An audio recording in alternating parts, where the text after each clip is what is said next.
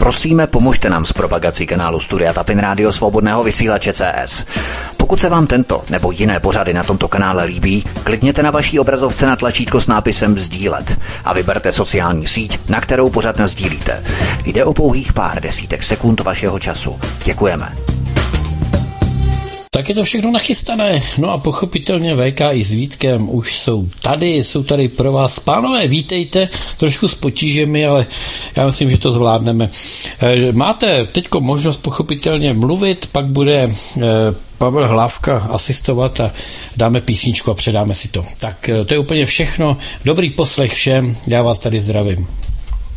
Ahoj Petře, zdravím tě, zdravím zároveň všechny naše posluchače svobodného vysílače Aeronet News. Od mikrofonu a zdraví Vítek. Přesně tak, jak Petr říkal, pojedeme tak zhruba půl hodiny přes Petra s Petrem Václavem ze studia Midgard, potom předáme Pavlu Hlávkovi ze studia Plzeň, který bude potom následně pokračovat v rámci i poslední, respektive druhé části té analytické eh, části analytického partu, který máme v rámci té první hodinu a půl zhruba první části. No a potom budeme pokračovat i v rámci vašich dotazů vás posluchačů v poslední hodině od 21. hodiny zhruba po ní, tak eh, to pojede Pavel Hlávka. Takže takový je zhruba rozvrh. Dáme si tady za půl hodiny písničku a až skončíme to první téma, abychom to neměli roztříštěné. Takže my vás zdravíme, přejeme krásný páteční večer a zdravíme zároveň i šéf redaktora Aeronet News, pana VK. VK, vítej, hezký večer, ahoj. No, ahoj Vítku, ahoj Petře, dopředu zdravím Pavla samozřejmě, aby to bylo v celku komplet. Já tady byl dneska úplně včas, jako já tady byl ještě před půl, takže mimořádně, ale protože technické problémy a tak dále. Eh, takže my se eh, pustíme úplně do všech témat, doufám, že všechno stihneme. Eh, každopádně Vítek to má všechno připravené a uvedeme asi to hlavní téma. Zanalizujeme volby, že jo, výsledek prvního kola, zanalizujeme analyzujeme i začátek ruské ofenzívy, která začala právě před dvěma hodinami.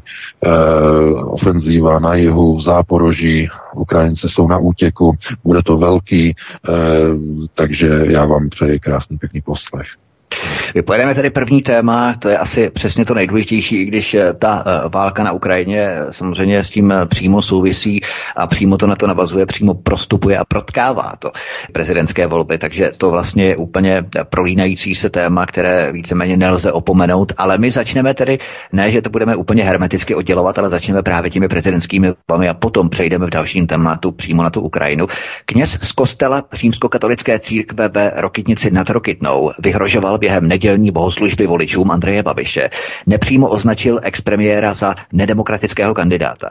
Ten prvek eh, fašizace církve VK vysílá jasný signál, protože církev se fašizovala nejen ve 30. letech minulého století, ale já za pár měsíců budu vysílat šestidílný pořad, opravdu obrovský pořad, na kterém jsem pracoval zhruba tři čtvrtě roku, nesvatá aliance mezi Vatikánem, mafií a CIA. A budu tam přesně mapovat, do jaké míry se církev vměšovala do politiky jak v Itálii, ale hlavně v rámci operace Kondor v Jižní Americe. Samozřejmě posvěcovala a žehnala brutálním pravicovým chuntám, včetně Augusta Pinocheta a dalších chunt. Takže to je přesný obraz církve, která má svou fašiz, fašistickou historii nebo fašizační linku, fašizační linii.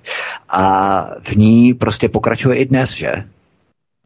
Ano, samozřejmě. Já bych to udělal s velkým obloučkem nebo s velkým obloukem především na zhodnocení analýzy výsledků prvního kola voleb a e, pana faráře, respektive kněze z Roketné bych, nebo z Roketnice bych k tomu připojil jakoby s takovým tím e, automatickým e, vsuvníkem, jak já říkám, nebo posuvníkem. E, no, byli jste u voleb, že jo?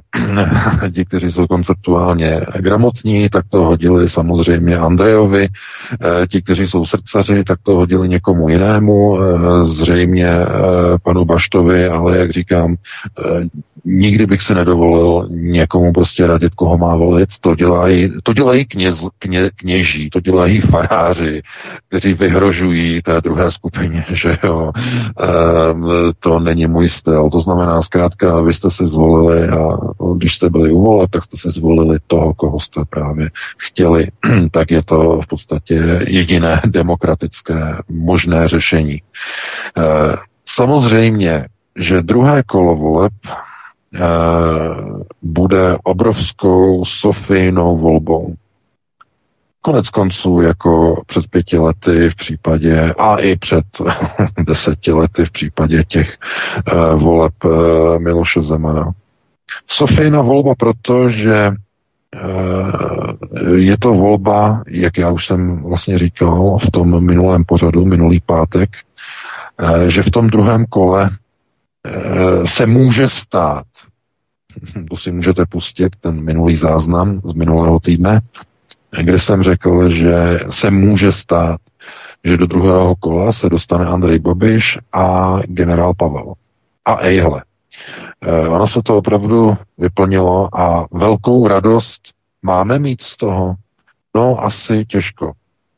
Ale v konceptuální rovině platí. Představte si, že by tam Andrej Babiš nebyl a že by to byl duel mezi generálem Pavlem a turbotetuší Danuší.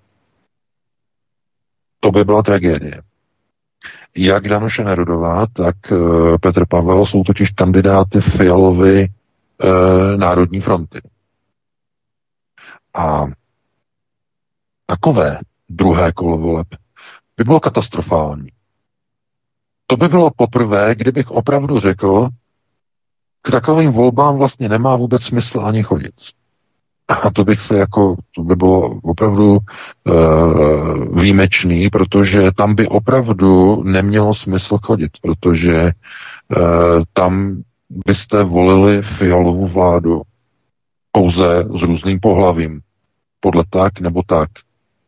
Jiný rozdíl by v tom nebyl. Ale tím, že tam je Andrej Babiš, tak to má úplně jiný dynamický náboj.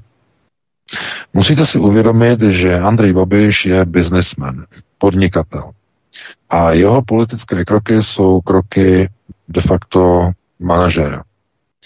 A on pro něho tedy, přestože oficiálně je tedy nemajitelem, to znamená má Agrofert ve svěřeneckém fondu, tak pro něho je jako pro podnikatele samozřejmě košile bližší než kabát. To znamená, on nebude nikdy dělat tu politiku, která by škodila těm základním principiálním systémům biznesu a trhu, které teď ruinují jeho ceřiné společnosti v Agrofertu. Obrovské ceny paliv, obrovské ceny energií, které vedou ke zdražování produkce Agrofertu.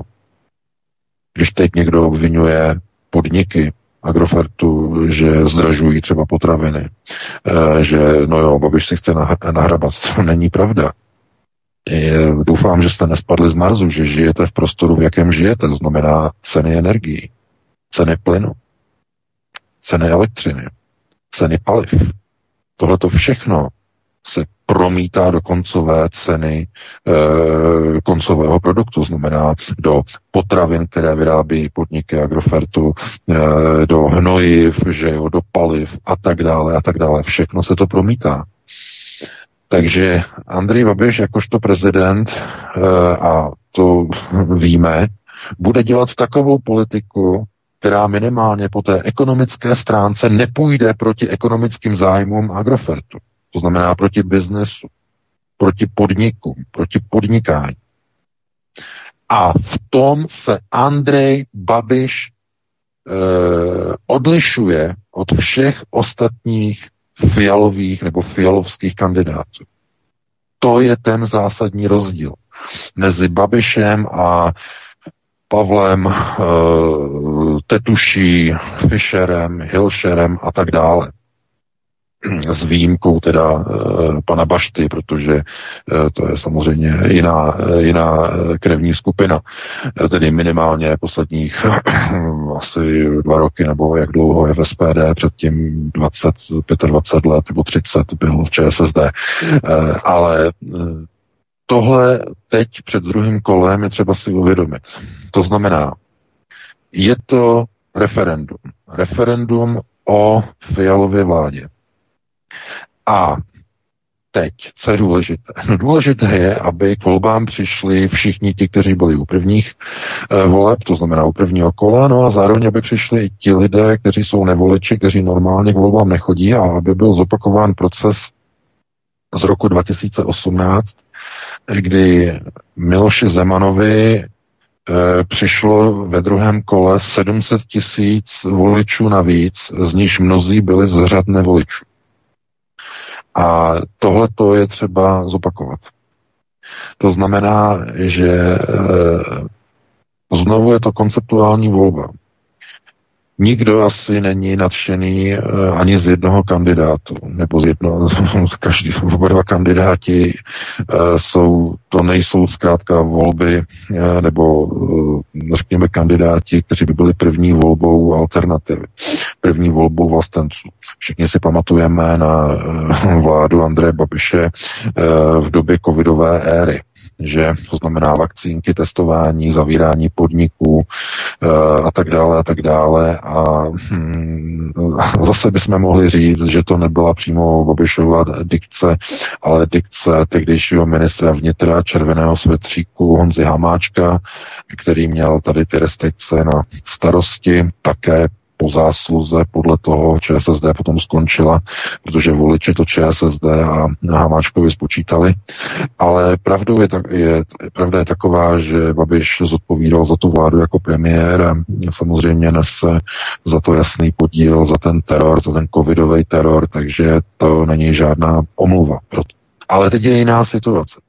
Teď jsme znovu ve, ve chvíli a v situaci té Sofijny volby, to znamená, Nejít k volbám znamená hodit to Fialovi, hodnotovému premiérovi, který tvrdí, že republika je rozdělená na dvě části. E, ta skupina, která volí Petra Pavla, to jsou demokrati se západním ukotvením, jak o tom mluvil ve čtvrtek, e, a ten zbytek, to jsou proruští sfašizovaní švábové e, a vesničané, lidé žijící na malých městech. To je ten odpad. Takže eh, to je rozštěpení té společnosti. Oni už se vůbec tím ani netají. O venkově říkají, že to jsou voliči, že jsou to křupani, kteří si mažou hnůj na chleba. Tady ty výroky tam padaly přes týden na adresu voličů z menších měst a eh, z obcí a z venkovu a tak dále. To znamená, tohle to je fialová vláda. A nejít k volbám znamená volit fialovou vládu, volit jejich kandidáta, volit agenta Pávka, volit generála Pavla. Zcela jednoznačně. A já jsem to napsal do toho článku. Tahle konceptuální volba je těžká, protože mnoho lidí nemůže Babišovi přijít na jméno, ale sami si musíte uvědomit, jestli chcete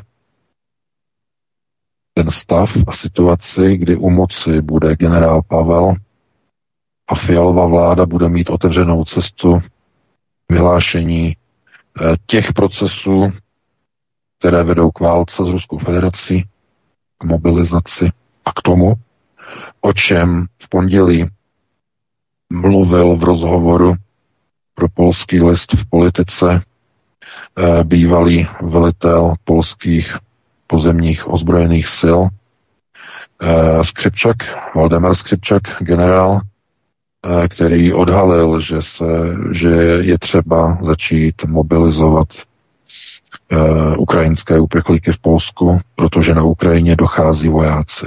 Dochází Ukrajině vojáci ochotní jít uh, na frontu, takže chystá se mobilizace uprchlíků. A tohleto je polský model. Ten samý model je chystaný v České republice a v dalších zemích střední Evropy čemu myslíte, že Fialová vláda potřebuje zmocňovací zákon na to, tedy úpravou, no, úpravou ústavního zákona, aby vláda mohla bez souhlasu parlamentu až na 60 dní vysílat českou armádu do zahraničí a současně na dobu 60 dnů až 60 dnů zvát do České republiky cizí vojska. Psal jsem to v tom článku včera. Je to ta uniklá informace ve spolupráci s Holandskem a se spojenými státy eh, česká vláda, tedy respektive eh, ministerstvo obrany eh, Jane Černoch, že chystá dodat na Ukrajinu 120 tanků T-72M české výroby výměnou za to, že česká armáda dostane tady od Německa eh, tanky Leopard 2 ve variantě AF, jenže dneska já o tom ještě chystám článek, neměl jsem čas ještě publikovat teď v pátek, ale německá vláda teď navrhuje to, že Česká republika by se měla vzdát těchto leopardů ve prospěch, hádejte koho? Ukrajiny. Je to návrh, který dnes uh, předložil Olaf Scholz. Uh, Česká republika samozřejmě se k tomu bude muset nějak vyjádřit, to znamená, teď vám předložím, co, co, co nastane. Takže Česká republika se zbaví 120 tanků T-72M a zároveň nedostane německé leopardy. Jinými slovy, bude demilitarizována, zůstane úplně bez tanků. Tohleto připravila a připravuje Jane Černoch, eh, šéfka ministerstva obrany, kabelková tankistka a královna nad všemi ozbrojenými silami, minimálně těmi, které jsou ještě stále mobilní a nemusí chodit pěšky nebo jezdit na fichtlech, e, jako tam byly ty fotografie, že jo, jak neměli benzín a potom jezdili prostě e, z posádky na posádku, doručovali svodky, že? No, to je potom situace, kdy se nám ukazuje, že příprava na válku je v plném proudu, samozřejmě. Je třeba se dívat také na to, čemu došlo včera v Moskvě, eh, kde byly zachyceny vlastně videa a fotografie, jak eh, jeřáby, že pracovníci městských služeb eh, pomocí velkých jeřábů, autojeřábů vyzvedávají na střechy městských nákupních center a výškových městských budov v Moskvě protivzdušné systémy Pancir S1, a že co se děje? Eh, poměrně velký poplach, protože u rozmistování protivzdušných systémů eh, na střechách budov v Moskvě, co se naznačuje, ano, je to příprava pro možnost a eventualitu, že by Spojené státy dodali v nejbližších dnech a týdnech Ukrajině rakety dlouhého doletu a především rakety s plochou dráhou letu Tomahawk.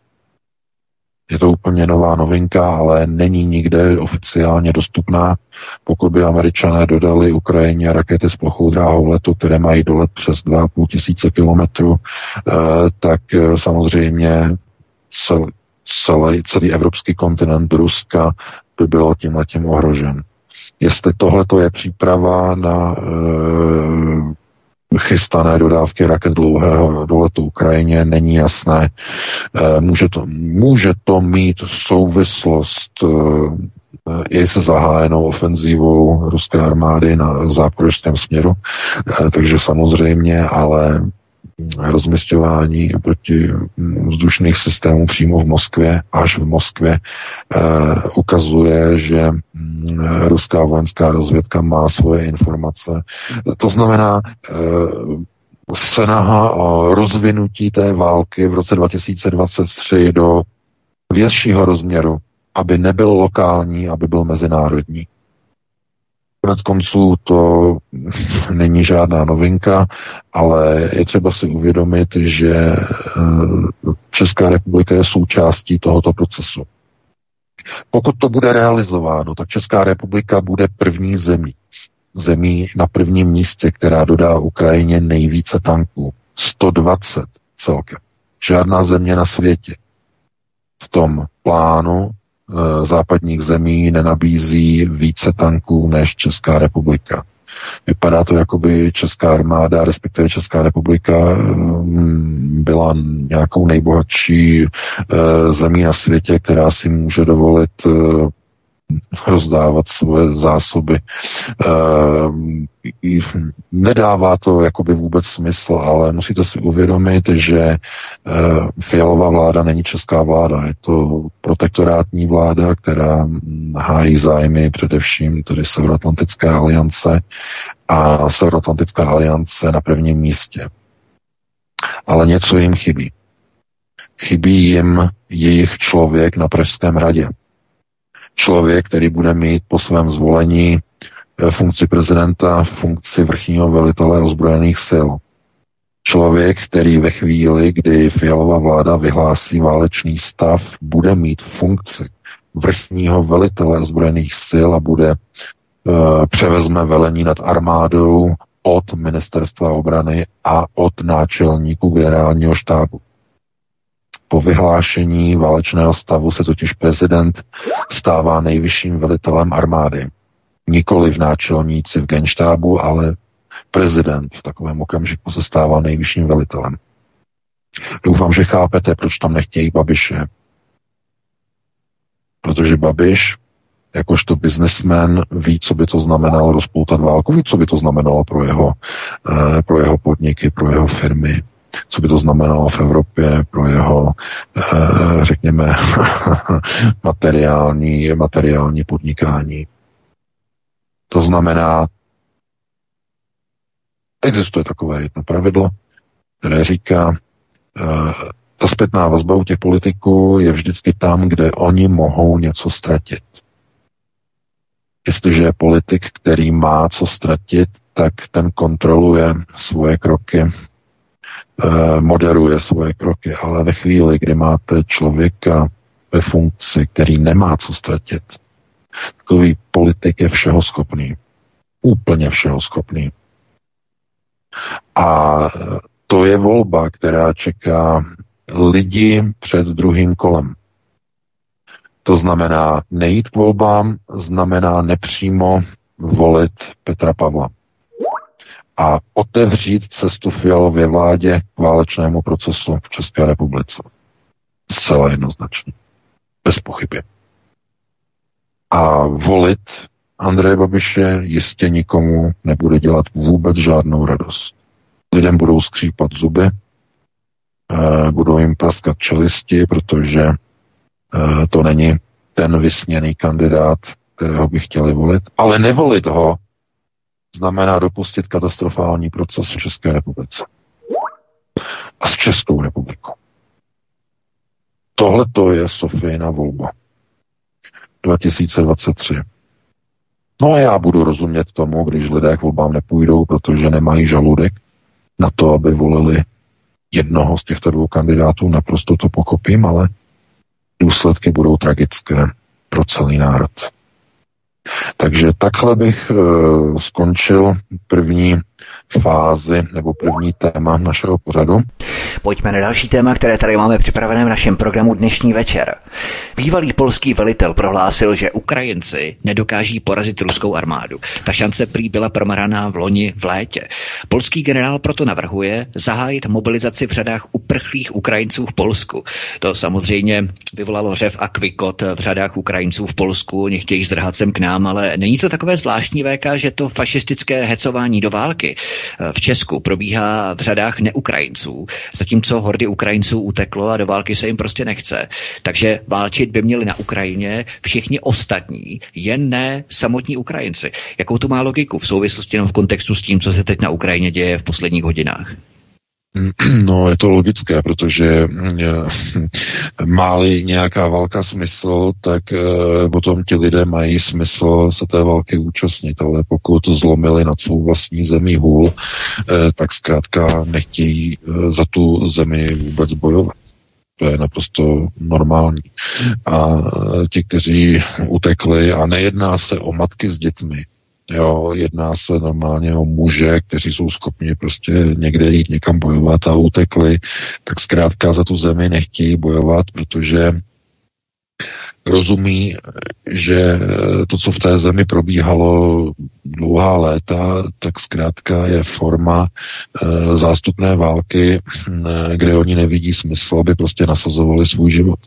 Ta válka je zástupná od začátku do konce a když došlo i k odhalení toho, že tedy jak Angela Merkel odhalil, odhalila veřejně před několika týdny, tak minské dohody byly jenom trik, eh, podraz na Rusko, eh, podvod, eh, aby zkrátka Západ dal Ukrajině čas na vyzbrojení.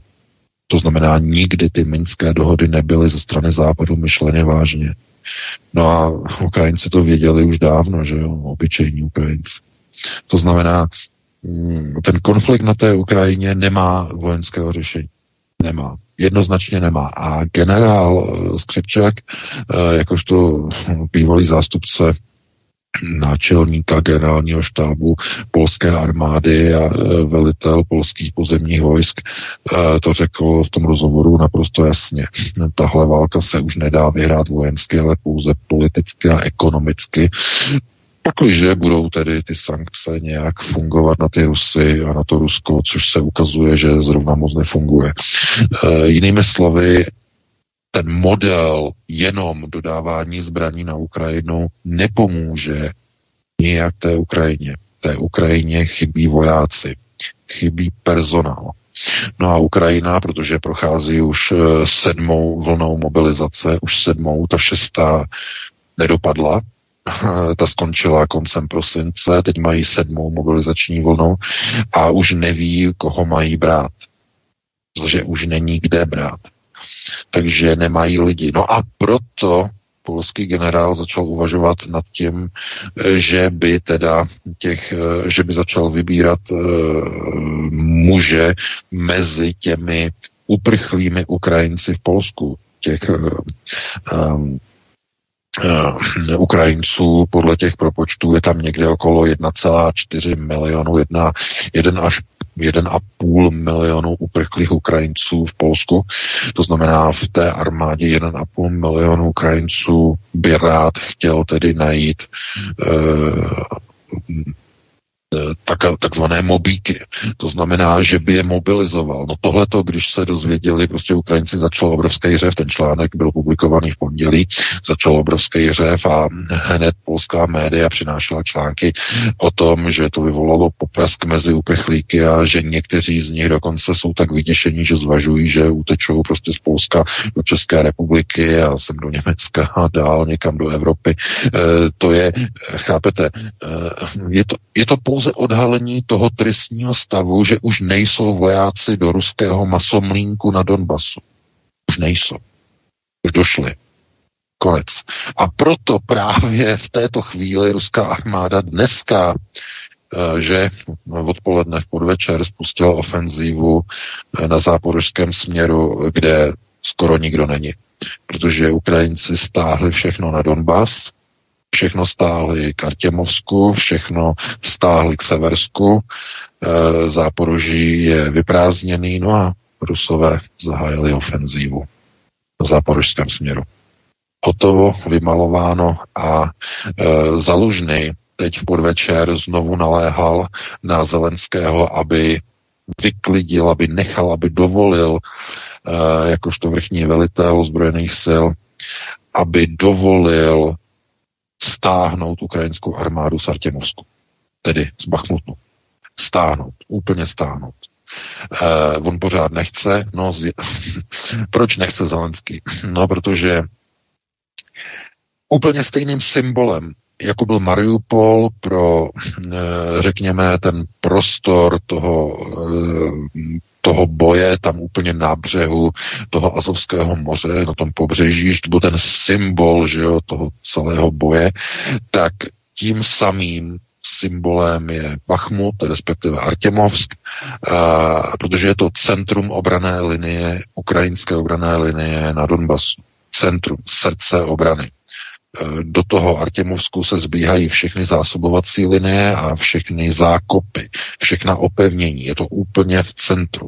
Když tohleto eh, Wagnerovci, muzikanti od Wagnera, když tohleto obsadí, eh, očekává se a nedá se tomu zabránit pád celé obrany, ukrajinské obrany na Donbasu. Úplně celý kompletní pád. To znamená, Zelenský chce za každou cenu to město udržet, ale nemůže ho udržet, nemá na to dostatek vojáků. E, takže se tam očekává masomlínek, další, že jo, už mluví kolikátej v pořadí, no a e, Rusové využili příležitosti a zahájili ofenzívu na záporožském směru. Je to ale jenom taková ofenzíva, která není ta, která se očekává. To není ta, ta hlavní ofenzíva, o které se hovoří, to znamená těch 200 tisíc ruských vojáků, kteří jsou stále dislokováni v Bělorusku a nacvičují tam nějaká prostná cvičení e, s běloruskou a zcela upřímně poměrně hodně jako zastaralou běloruskou armádou. A to, je, to by bylo na jiné téma. Běloruská armáda je, nebo takto, Lukašenko vůbec. Lukašenkova vláda se snažila o udržení sociálního smíru od rozpadu Sovětského svazu. Eh, zůstalo tam státní podnikání, jsou tam státní podniky, je tam minimum privatizačních projektů za celou dobu 30 let. Eh, Lukašenko se snažil o udržení sociálního smíru. Laciné potraviny, laciné zboží, laciné energie, laciná paliva. Veškerý národní produkt eh, Běloruska je tedy pumpovaný do sociálního smíru. Bělorusko skoro vůbec nenak- nevynakládalo žádné náklady na modernizaci své armády. Až do téhle speciální operace ruské armády na Ukrajině, když Rusové poskytli nějaké tanky Bělorusům, nové e, protivzdušné systémy a tak dále, ale do té doby nic. To znamená, běloruská armáda je ve srovnání s tou ruskou, která posledních 20 let byla brutálně modernizována eh, na všech eh, úrovních, tak běloruská armáda je pořád tou armádou doslova sovětského střihu, de facto ukrajinského střihu. A, jakého ukrajinského střihu? No přesně toho, v jakém stavu byla ukrajinská armáda e, v únoru minulého roku. A tam se ukázalo, že e, přišla o veškeré své vybavení během prvního měsíce bojů. Úplně o všechno, protože ta sovětská technika e, byla tou novou ruskou technikou úplně převálcována. A proč probíhají ta cvičení mezi ruskou armádou a běloruskou? Protože pokud e, chce jakýmkoliv způsobem Kreml použít do plánovaných operací běloruskou armádu, musí běloruské vojáky naučit obsluhovat moderní ruskou techniku. To je ten důvod. A hm, jak to vypadá podle všeho, eh, eh, oni tam cvičí už od eh, října, ano, pokud si vzpomínám dobře, to začalo v říjnu minulého roku, takže říjen, listopad, prosinec, leden, eh, to už jsou čtyři měsíce a pořád tam cvičí a nacvičují spolu.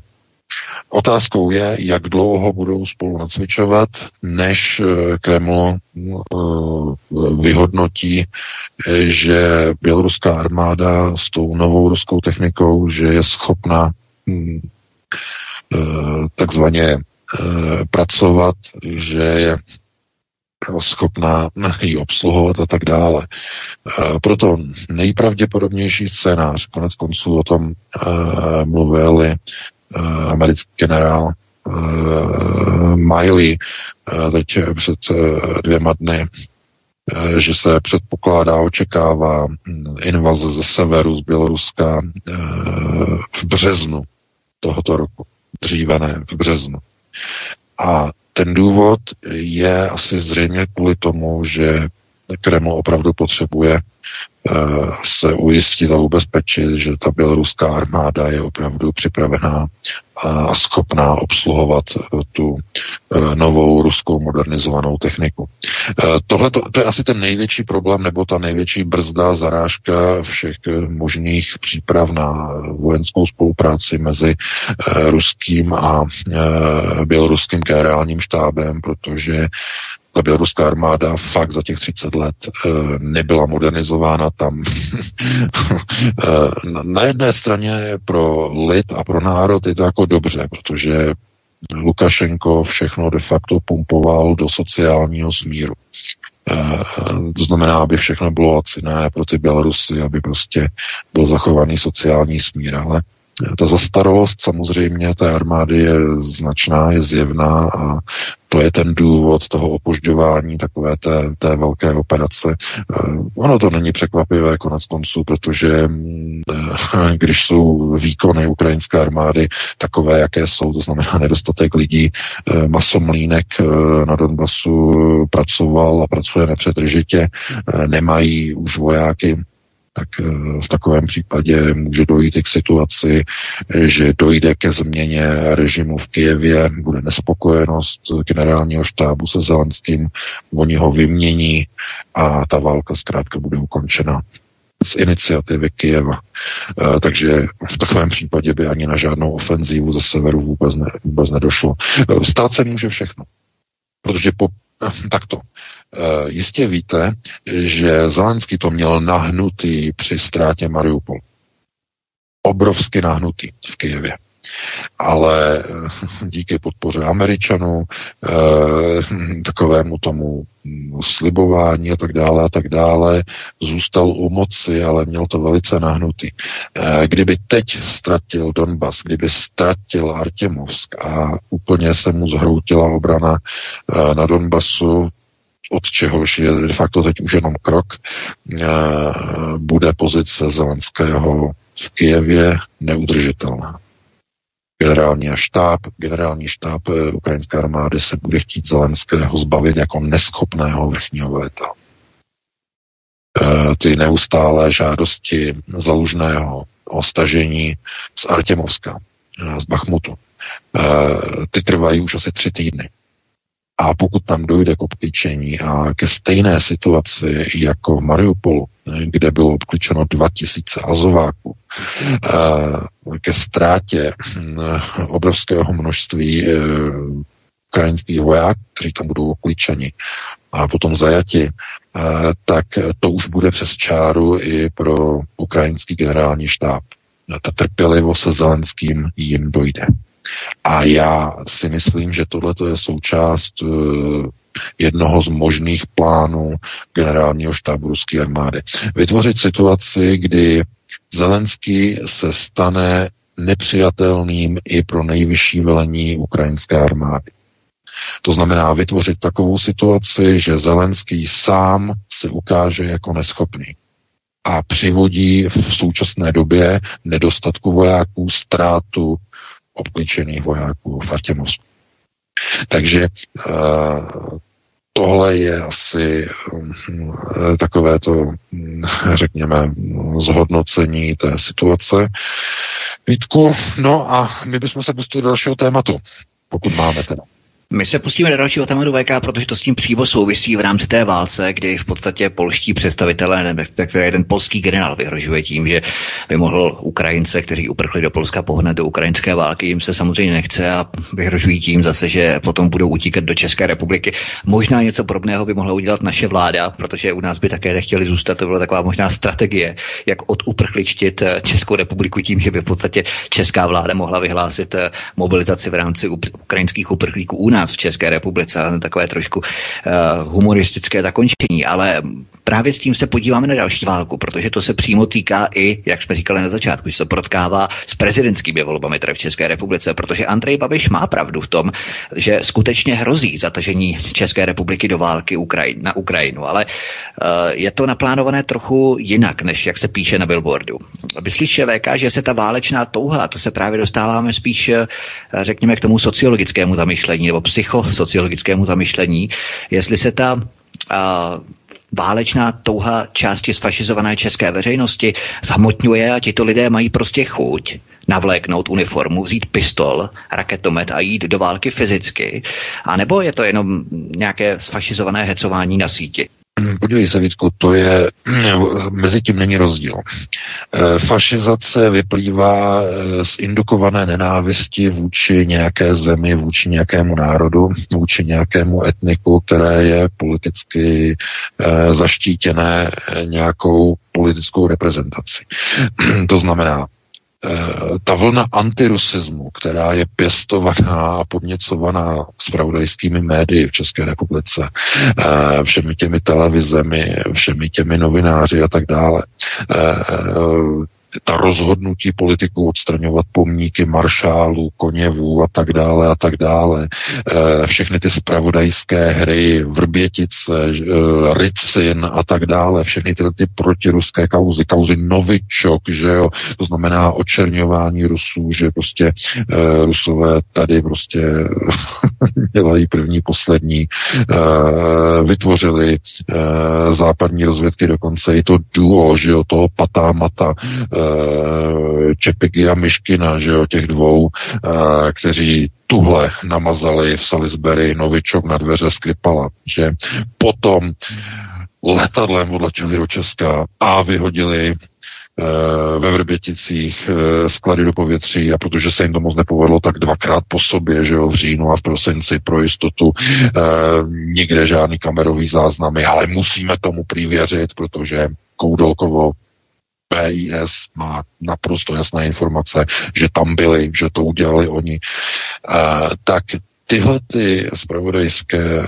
hry, tyhle ty provokace měly za úkol vytvořit obrovskou vlnu fašizace. A v té společnosti zkrátka dochází k indukci fašizace a nenávisti ke všemu ruskému. Ti lidé nejsou, oni, jim to nedochází, oni nejsou připraveni teď eh, prostě vzít na sebe uniformu a zítra jít do války proti Rusku, ale chtějí válku proti Rusku, aby si, aby jako si mysleli, že tu válku někdo za ně odbojuje. Tohle to přesně probíhalo ve 30. letech tady v Německu, eh, kdy byla obrovská podpora pro válku, válečné procesy a pořád se myslelo jako, eh, že ty války vybojuje Wehrmacht a elitní oddíly SS. Že nebudou žádné odvody, že nebudou žádné mobilizace, nic. Ta naivita Němců byla obrovská. Aha, tohle to se opakuje. To znamená, i v tom českém národě je to přání války obrovské, je to touha války, ale ti lidé nedomýšlejí, že tu válku nebude bojovat e, toaletní sbor sedmi tisíc vojáků armády České republiky, e, ale mobilizovaní Češi, pakliže to dojde tak daleko.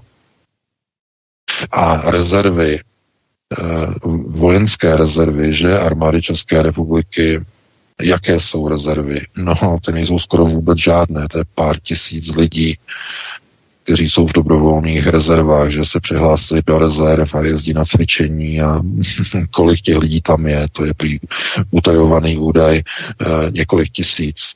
A to je všechno. E, takže mít válku a jít do války by znamenalo hned v té třetí vlně e, procesu, tedy profesionální armáda, aktivní zálohy a mobilizace. A v té třetí, ta třetí vlna by přišla velice rychle. E, víte, Fialová vláda, když se na ní podíváte, tak si musíte uvědomit jednu důležitou věc. Kdyby chtěla mír, bude usilovat o mír. Namísto toho premiér a uh, Jane Černoch uh, vyzbrojují Ukrajinu a premiér dokonce žehná tankům, jako svého času Heinrich Himmler žehnal zbraním SS. Úplně stejně píše vzkazy na hlavně tanků. Co to, a pozor, to, to, a i kdyby to dělal jenom kvůli tomu, že má dlouhý čas a e, mezi svačinou a obědem, e, tak e, je tady jiný důkaz, že to myslí naprosto vážně. Je to ten návrh toho zmocňovacího zákona, ústavní změna, ústavní novela na e, získání pravomoci pro vládu, aby mohla vysílat armádu bez souhlasu parlamentu do zahraničí a rozmistovat vojska bez souhlasu e, parlamentu na území České republiky, cizí vojska na území České republiky. Tím je to potvrzené. A je to potvrzené tím, že chtějí generála do funkce vrchního velitele ozbrojených sil, který, e, kterou získá po zvolení prezidentem republiky. Proto tam chtějí Pavla. Babiš by tam dal stopku jako vrchní velitel. A proto tam chtějí generál z tohoto důvodu. Fialovi totiž uh, se zhroutí svět, když tam bude zvolen Andrej Babiš. To si nedovedete představit, co se začne dít ve chvíli, kdy tam bude zvolen Andrej Babiš. Ten řev, ten křič, křik, ta nenávist. Česká televize pojede 24-hodinové nepřetržité pásmo o Babišu. O tom, že je, to je největší prostě antikrist a tak dále. Um, budou vytékat žumpy ze všech spravodajských velkých hlavních zdrojů proti Babišovi. Možná s výjimkou těch, které nevlastní. No, I tam píšou novináři takové různé věci.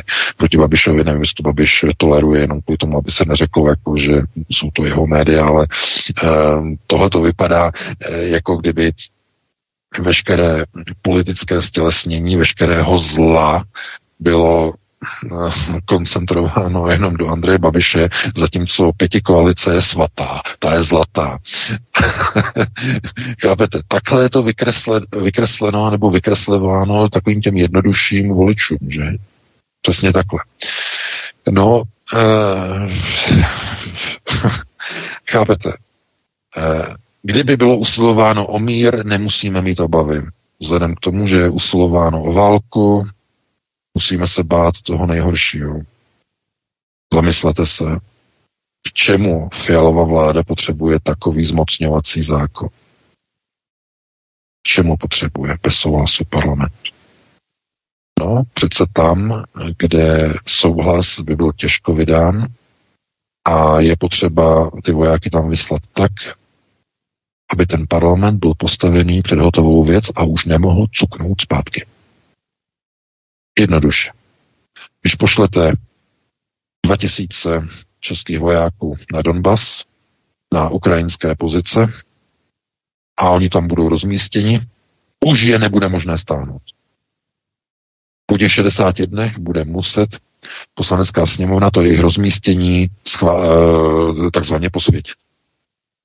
Natrvalo. Takhle je to vymyšlené. Protože bylo by těžké vysvětlovat občanům.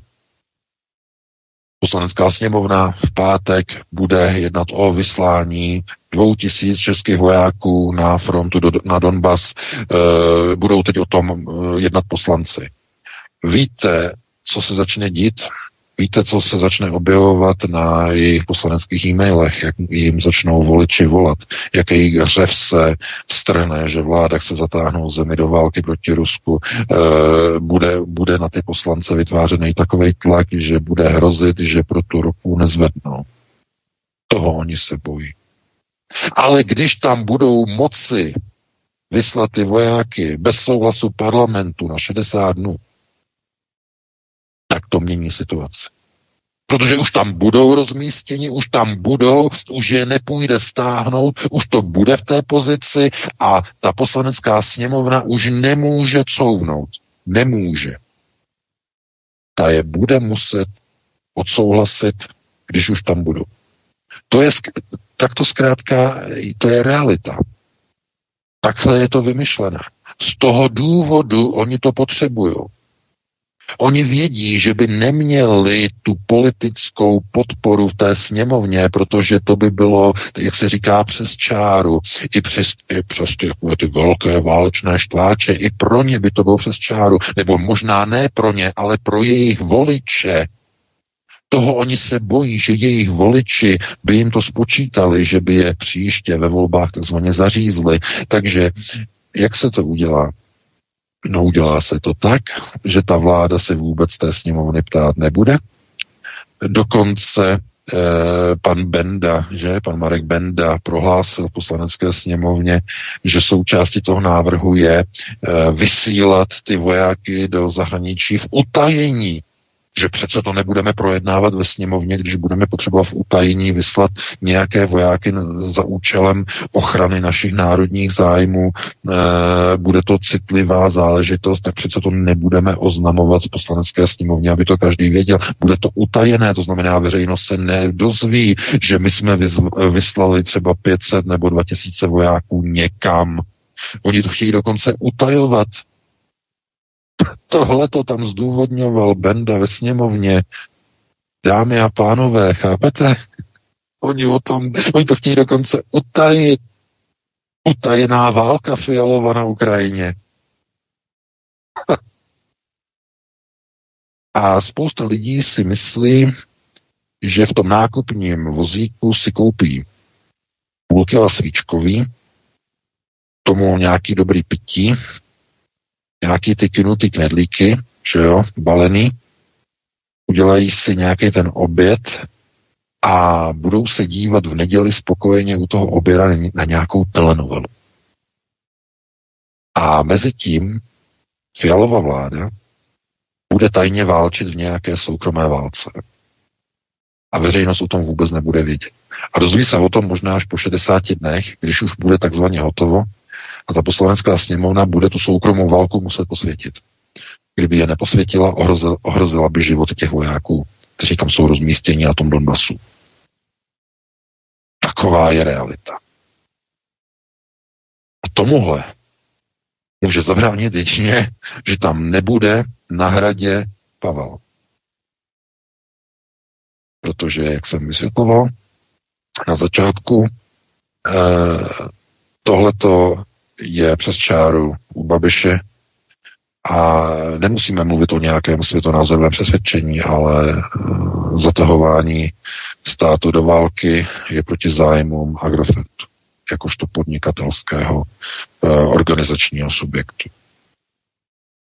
A biznisově, biznisové nastavení onoho, řekněme, eh, likvidování národního průmyslu a tak dále, je přímo závislé na co nejrychlejším ukončení té války, je závislé na energetické a palivové stabilizaci v celé Evropě a toho nejde dosáhnout podporováním a pokračováním a vyzbrojováním Ukrajiny a e, podněcováním dalšího rozvíjení války na Ukrajině. Není možné. Takže znovu zase jsme se dostali v takovém tom kruhu na zpátek. E, nejít k volbám znamená volit přesně ten, ten proces. Proces války, válečných procesů, proces tajného vysílání vojsk, kdy si vláda bude moci dokonce utajeně posílat české vojáky někam do ciziny pod nějakou rouškou nějaké ochrany, nějaké bezpečnosti a tak dále. No a e, poslanecká sněmovna se stane pouze takovým fíkovým listem, který, když se to takzvaně propálí, když to dopadne, bude dopadat špatně, tak ta sněmovna po těch 60 dnech to bude muset schválit oficiálně, protože nic jiného jí nezbyde.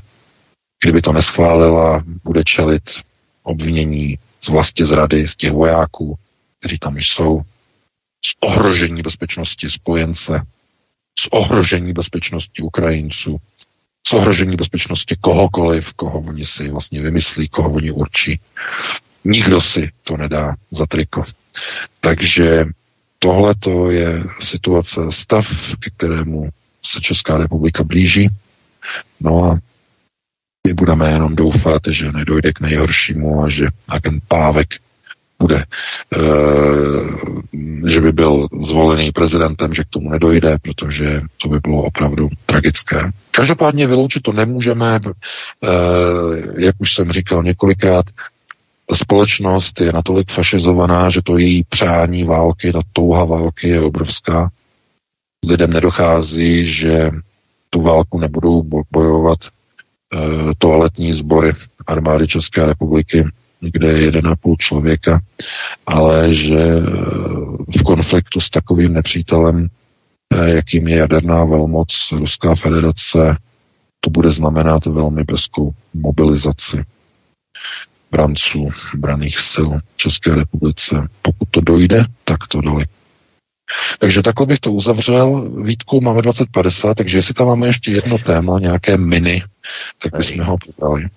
Já bych se možná VK ještě zamyslel závěrem nad tím, že, a já jsem se nad tím zamýšlel i s několika hosty, buď v rádiu, nebo i třeba při běžných rozhovorech občanského, nebo řekněme společenského charakteru, eh, kdy jsme se zamýšleli nad tím, že jedna věc je funkce prezidenta, který má tu pravomoc velitele ozbrojených sil, a to znamená možnost buď zastavit nebo povolit eh, mobilizaci českých branců do nějakého válečného konfliktu.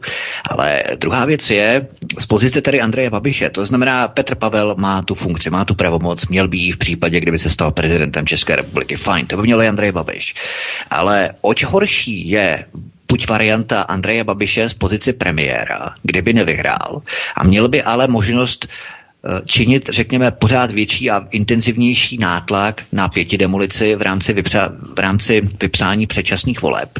A nebo druhá varianta Andrej Babiš na hradě, kdyby měl tu pravomoc a měl by samozřejmě i možnost zatápět a řekněme zařezávat ty zákony, které by potom samozřejmě mohly projít eh, znovu tím kolečkem dolní horní sněmovna prezidenta, po druhé by to prezident nemohl podepsat, musel podepsat, to už je jedno, ale a, eh, to by nemělo vliv. Nicméně ta varianta buď Andreje Babiše jako premiéra s tím, že by mohl mít větší nátlak a větší pravomoce na vypsání předčasných voleb, anebo Andrej Babiš na hradě, což by mohla být podle některých, eh, řekněme, ta měkčí varianta, kdyby takový tlak na tu pěti demolici nebyl z funkce toho premiéra. To znamená exekutiva anebo eh, exekutiva nebo legislativa.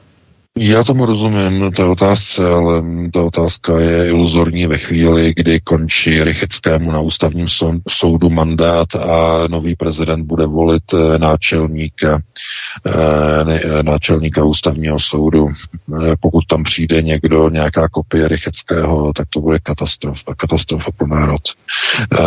Dovedete si představit, jaké soudce a není jediný, tam končí hned několik mandátů na ústavním soudu letos. To znamená, dokážete představit, co to bude za nového předsedu toho ústavního soudu. To je ně, fialová vláda, tak bude kontrolovat i ústavní soud. Když tam bude pávek, bude hotovo vymalován. Změní ústav. Udělají si ji podle sebe a ústavní soud řekne, že to je v pořádku model Rychecký. Ale na bůstrech. Na pořádných bůstrech, protože to, co tam bude navoleno a jmenováno Pavlem, protože Pavel bude pouze výkonná loutka premiéra Fialy. Fialova pětikoalice si nastaví své kandidáty, své soudce a řeknou eh, Pavlovi, aby jmenoval do čela ústavního soudu tyhle ty a tyhle ty a tyhle ty a tyhle ty kandidáty. Tak a tak a tak. Tím bude zabetonována moc Fialovy, kan, eh, Fialovy koalice na dlouhá a dlouhá a dlouhá léta. A tím, jak probíhají procesy fašizace, i když Andrej Babiš vyhraje třeba volby, premiérské volby, tedy parlamentní volby, eh, znovu se může opakovat současný stav ani s tou SPD nedá dohromady většinu ústavy. To je ten problém. Proto e, blokační mechanismy e, prezidenta jsou silnější. Prezident po vzoru Miloše Zemana může odmítat kandidáty na premiéra, jako Miloš Zeman odmítal jmenovat vybrané e, kandidáty a nebyly zkrátka jmenováni. Musela vláda přijít s někým jiným. To znamená blokační mechanismus vyjmenovávání premiéru. To je ta obrovská síla, kterou prezident bude disponovat. Mimochodem, pozor, nejenom, eh, nejenom eh, Miloš Zeman využil právo nejmenovat navrženého a premiérem navrženého ministra. Ne, ne, ne, ne, ne. Představte si, že generál Pavel prohlásil, že kdyby byl prezidentem, tak nejmenuje Tomia Okamoru ministrem školství, protože prý by měl špatný vliv na mládež. A to nebylo všechno generál Pavel prohlásil, že by nikdy nejmenoval do funkcí e, silových rezortů ministerstva obrany, vnitra e, a e, zahraničí, tuším, obrana, vnitro, zahraničí, ano, by nikdy nejmenoval žádného ministra za SPD. Tohle to prohlásil.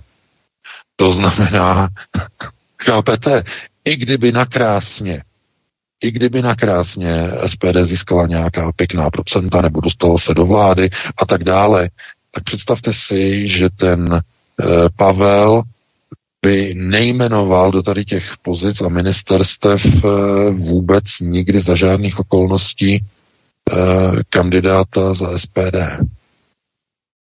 Panečku. To je fašist, to je demokrat. To je fašizace. Proto doufám chápete, proč musí nastat Sofijna volba. Proč musí se tam dostat Andrej Babiš. Ne kvůli tomu, že by to byl eh, náš, eh, že jo, náš mesiáš, náš oblíbenec, ale protože tady ta volba bude volbou proti. Proti kandidátovi, který je katastrofální. To je, to je bohužel znovu ta Sofijina volba.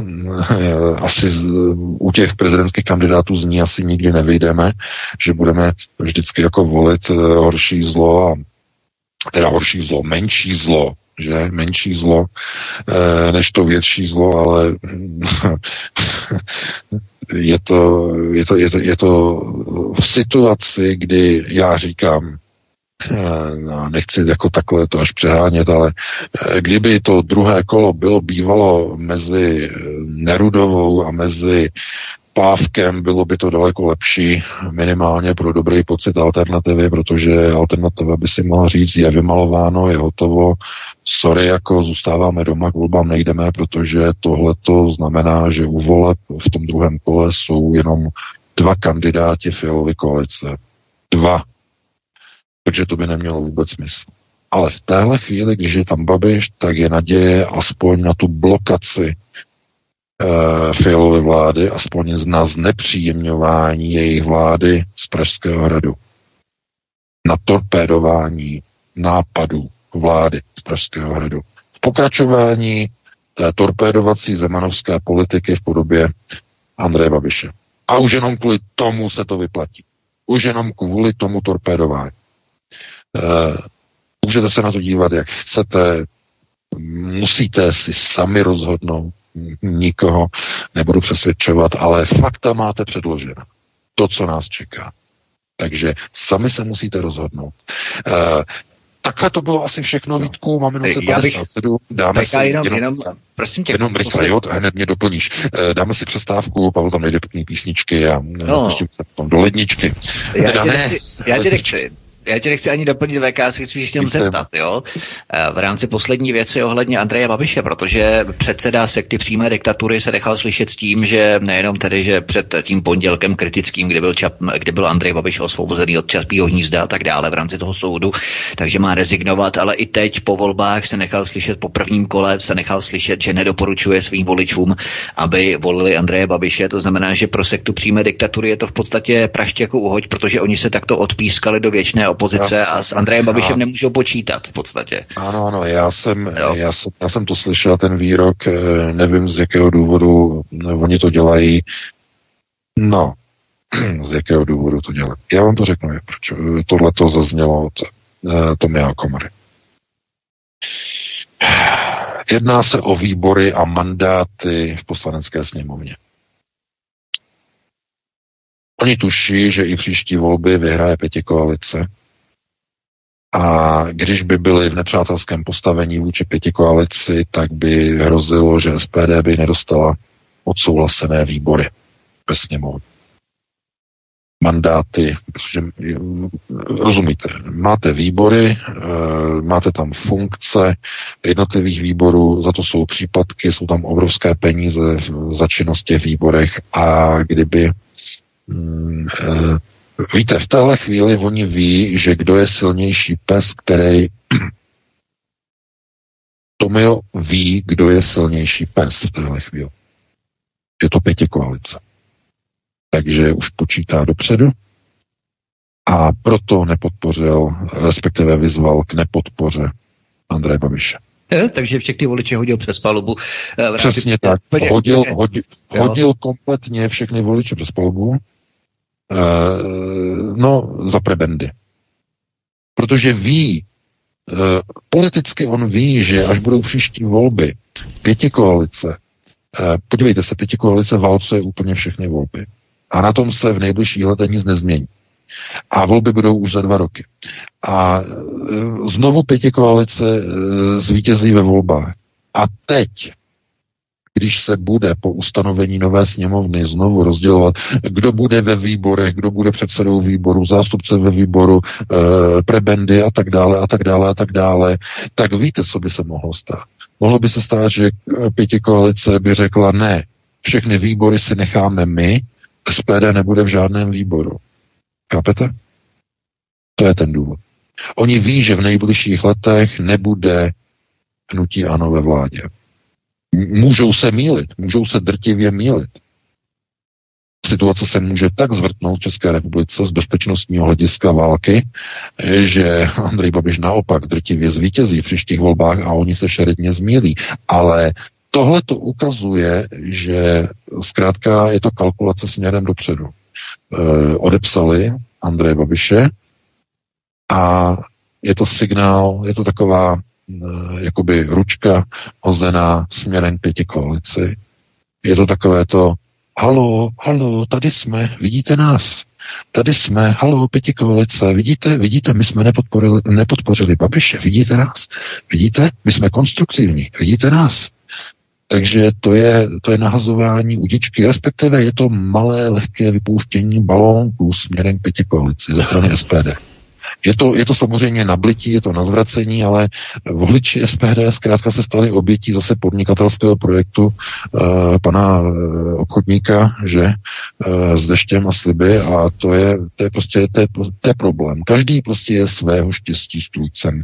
Uh, já jsem tu stranu detekoval... Ono to není poprvé, VK. V podstatě v roce 2018 si taky Okamura stoupil z pěti koalicí, 2017, v roce 2017 já jsem byl šokován tím procesem před volbama, eh, kdy došlo eh, k naprosto účelovému eh, vyštípání prostě jednoho z kandidátů, že jo, protože to byl první signál, potom skončily volby, potom byl výrok pana Fialy, Radima, že e, nejsou proti vystupování z NATO a kdyby ano, tak by to svým voličům nedoporučovali. Takové ty, než, takové ty výroky na české televize a tak dále, všichni to známe, všichni to víme, ale tohleto, co zaznělo teď od Tomia Okamury, to bych řekl, že je nejdrsnější výrok proti vlastencům, minimálně těm, kteří se tak nějak plus minus uh, za ně považují v rámci té SPD, protože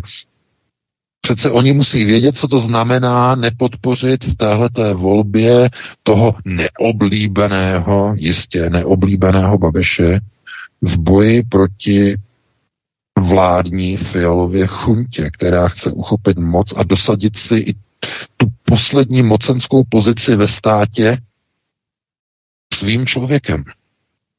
Oni kontrolují všechno. Oni kontrolují exekutivu, kontrolují vládu, kontrolují legislativu eh, v obě dvě komory. A budou kontrolovat i justici, protože jejich kandidát Pavel si dosadí jejich kandidáty do funkce ústavního soudu. Budou držet úplně kompletně celou moc a budou si měnit ústavní, ústavní zákony, jak se jim zlíbí za nějaké situace. A někdo řekne, no, ale přece hnutí ano to zablokuje. Ano, zablokuje to hnutí ano. Když Andrej Babiš projede prezidentské volby, jeho pozice ve hnutí ano se tak oslabí, že bude hrozit, že tam začnou prostě procesy e, takových těch rozpadů a podobně, protože to bude další, další porážka. A eh, víte, že několik eh, představitelů ANO oficiálně již podpořilo Petra Pavla pro kandidaturu na místo Andreje Babiše. Už tam na tom Ostravsku, myslím, ten jeden z těch primátorů, nebo ty mě neberte za slovo, teď abych, nepamatuju si na jeho jméno, jak prohlásil, že zvažuje odchod z hnutí ANO a že bude volit e, Petra Pavla. E, e, rozumíte? Pozor, pozor. E, tam není zaručeno, že e, pěti koalice nenajde těch chybějících 12 hlasů v poslanecké sněmovně pro kvalifikovanou většinu 120 hlasů, aby mohli měnit ústavní zákony. Oni mají 108 a 12 hlasů, e, někde musí v hnutí ano sebrat. Myslíte si, že se nenajde 12 poslanců nespokojených s Babišovou vládou? No to byste byli sakra na omilu. Takže Andrej Babiš hraje de facto vabank. To je, a kdyby jenom Babiš, Babiš nás nemusí zajímat, ale národ hraje o všechno. Když se fialová chunta chopí moci a získá kontrolu nad všemi hlavními mocenskými pilíři ve státě. Exekutiva, legislativa, justice. Všechny tři pilíře pod kontrolou fialové vlády. Doufám, že chápete, co to znamená. E, takže e, tohle to bylo poslední, dáme si přestávku, Pavel tam najde nějaký pěkný písničky, nějaký dvě, aspoň 8 minut, já vlezu do ledničky, potom se vrátím a pustíme se telefonujících posluchačů. Tak jenom ten člověk byl severomorský hejtman Ivan Vondrák, myslím, že se jmenuje, kdo nechce volit ano, ano, Andrej Babiše. To, to bylo on. Tak, Pavle, dáme si písničky. Ano, dáme tam písničky. Eh, vymyslel jsem tam dát kapelu Ortelzího nového CDčka, který se jmenuje Steč, takže jedem. Prosíme, pomožte nám s propagací kanálu Studia Tapin Rádio Svobodného vysílače CS.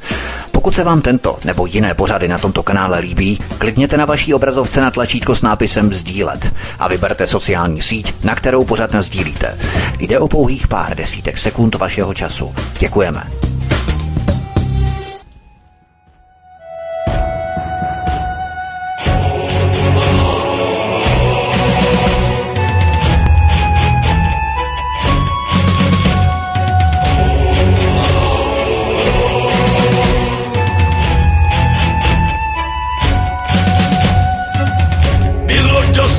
Vašich slov. Bylo dost vašich lží, sedření až na kost. Sešlo se nás tady dost. Tahle zem patří nám, nikdo nebude se ptát, který z vás za to mohl, že je rozkradený stát steč mi velí, moje srdce celý, došla trpělivost, válku jste tu chtěli, tak nás tady mají, davy odhodlaný, jedna z vašich dráv, naši rodnou zem. Steč mi velí, moje srdce celý, zájmy český země, ochránit jste měli, lesy kácí, tak lítají třísky, už si pro vás vlastně zrácí těm.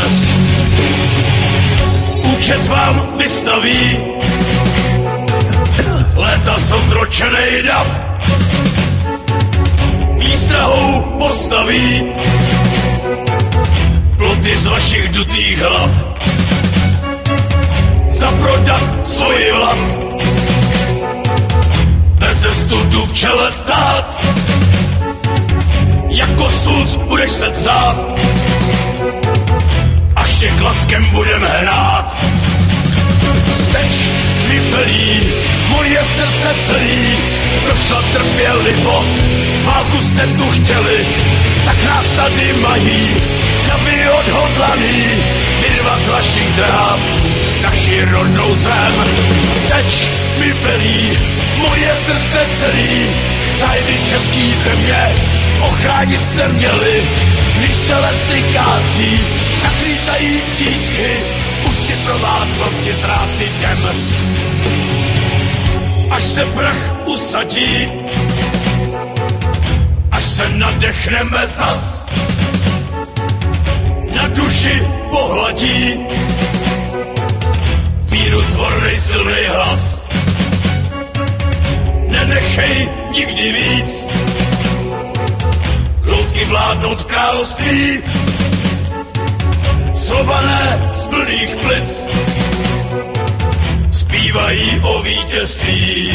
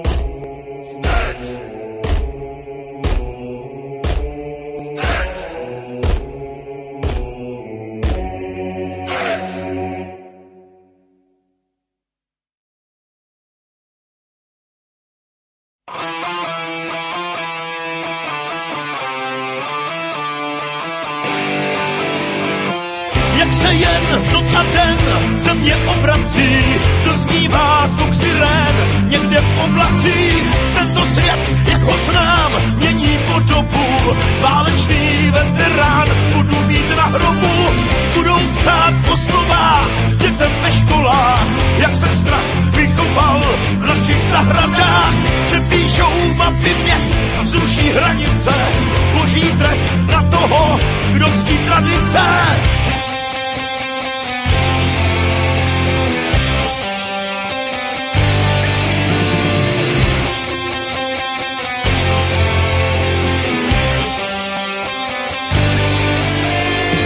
jenom se utahujou šrouby a moje krouby větší prutí nesnesou. Chamtivost s levostí se snoubí a do zhouby nás vaše kroky ponesou. Bude hlad na vše snad, budeme frontu stát, zimní chlad akorát, strávíš v peřinách, jednotnou měnu máš, tak se nestratíš, kreditem zvoleným, vše si zaplatíš, tak buď rád za ty svý malý jistoty, že jinej za tebe stáhne kalhoty. Přidu seď, možná teď někdo vzdoruje systému, co tě tak skvěle ochraňuje.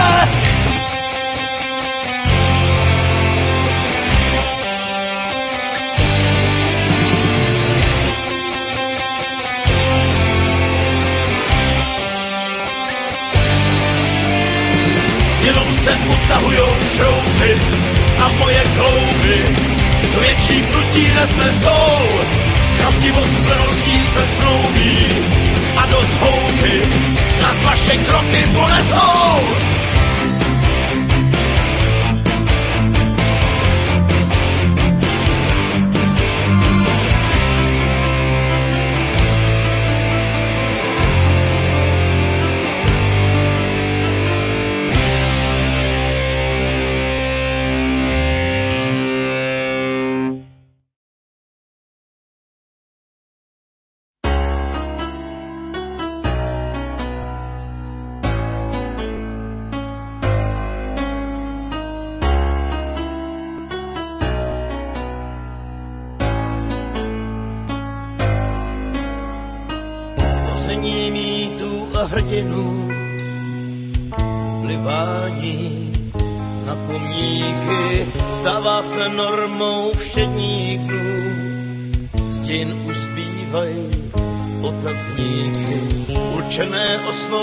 Doktríny a spousta lží, co šíří kmeti, uměním nazývat i latríny a přetvářet i sny našich dětí.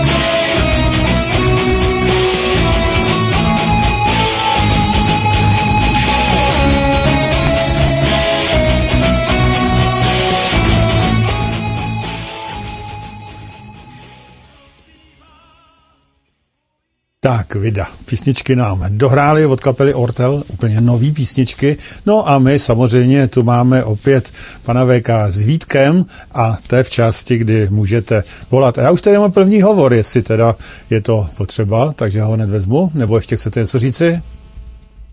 Tak ani já... Ne, ne, ne, tak jestli, hlavně, aby bylo, jestli vědí číslo, jestli číslo bylo oznámeno. Jo, to je pravda, vida. Číslo, ona jednak je teda na obrazovce 608 12 14 19, takže teď, kdo se dívá na televizi, tak to vidí. Jinak 608 12 14 19 a nebo samozřejmě je na našich stránkách www.svobodny vysílač.cz na vlevo v informacích o vysílání, tak to tam máte pod těma s tlačítkama na stream, tam je Studio Plzeň, telefon. Je číslo jedno. je tak známý, že si ho pamatuju i já, to už je co říct teda. No, no protože to je krásné číslo. Ty to určitě koupil někde. Ale uh, zkus to říct po třech. A nebudeš se pamatovat ani jednou, jo? To je pravda. Tak to mozek pracuje zvláštně. To je fakt. Takže takhle to je vymyšlený úplně perfektně. Takže já beru do vysílání prvního, prvního posluchače. Tak prosím, z té vysílání můžete. Dobrý večer.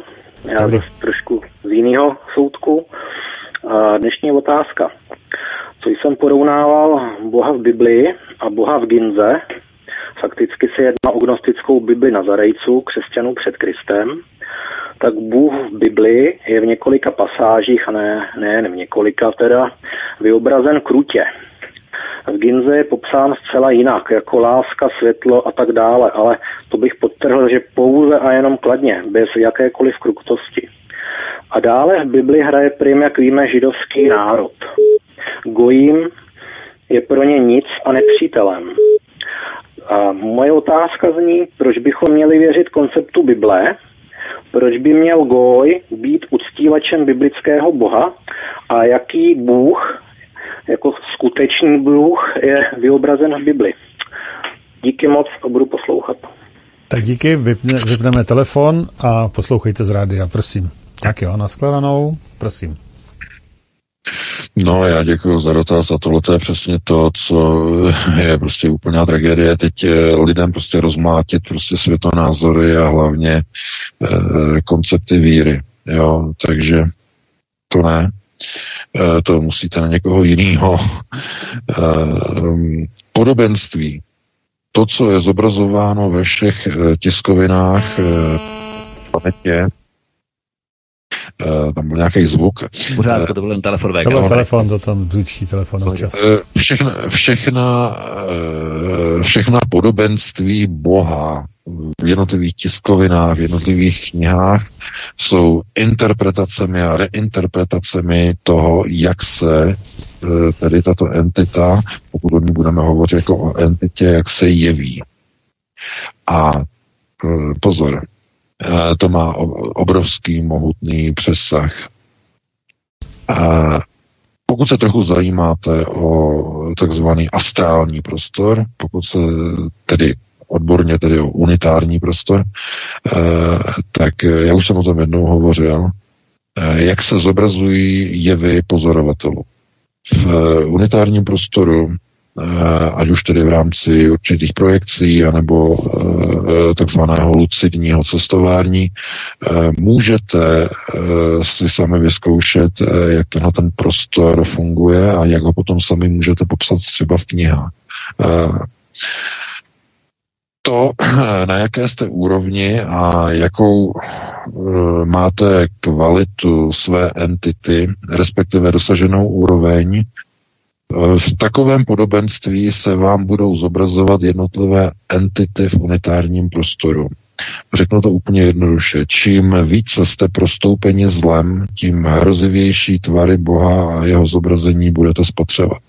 Čím větší lásku máte v srdci, eh, tím krásnější a přitažlivější ten Bůh bude. Jinými slovy, všechny knihy, které popisují tvar a podobenství Boha, jsou obrazy a odrazy pisatele. Takhle jednoduše. A to je samozřejmě šokující. Protože po, potom eh, je na místě otázka, jestli je tedy vůbec Bůh nějak kvalitativně ukotvený nezávisle na charakteru pozorovatele. No a to už jsme samozřejmě kde? No, to jsme uh, v prostoru kvantové mechaniky. To znamená v prostoru neurčitého stavu. Respektive konceptu Schröding, takzvané Schrödingerovy kočky. Mrtvá, živá. Podle toho, uh, v jakém okamžiku, v jakém postavení pozorovatel nahlédne do krabice s kočkou. I když je to velmi zjednodušené, tak uh, platí, že uh, to, co se nachází v islámu, já teď mluvím o ortodoxním, nebo řekněme fundamentalistickém, to lepší, fundamentalistickém islámu. Víte, že například Taliban, fundamentalistický islám, zakazuje spodobňování soch Boha. Uh, soch, to znamená to, co zobrazuje Boha, zakazuje zobrazovat uh, tedy Boha, jeho podobu a tak dále, nesmí se kreslit a tak dále, nesmí se sochy uh, mu spodobňovat a, a podobně. To má souvislost právě s tím, jak se zobrazuje tato entita v unitárním prostoru. Jinými, jinými slovy, eh, to, co se, tím, co se, nebo způsob, jakým se řídí například islám, fundamentalistický islám, je odvozený od zkušeností, od, od pozorování unitárního prostoru. To je velmi zajímavé. A proto zobrazování jakékoliv podoby eh, boží svátosti je velice komplikované a e, můžeme mluvit pouze v neurčité rovině.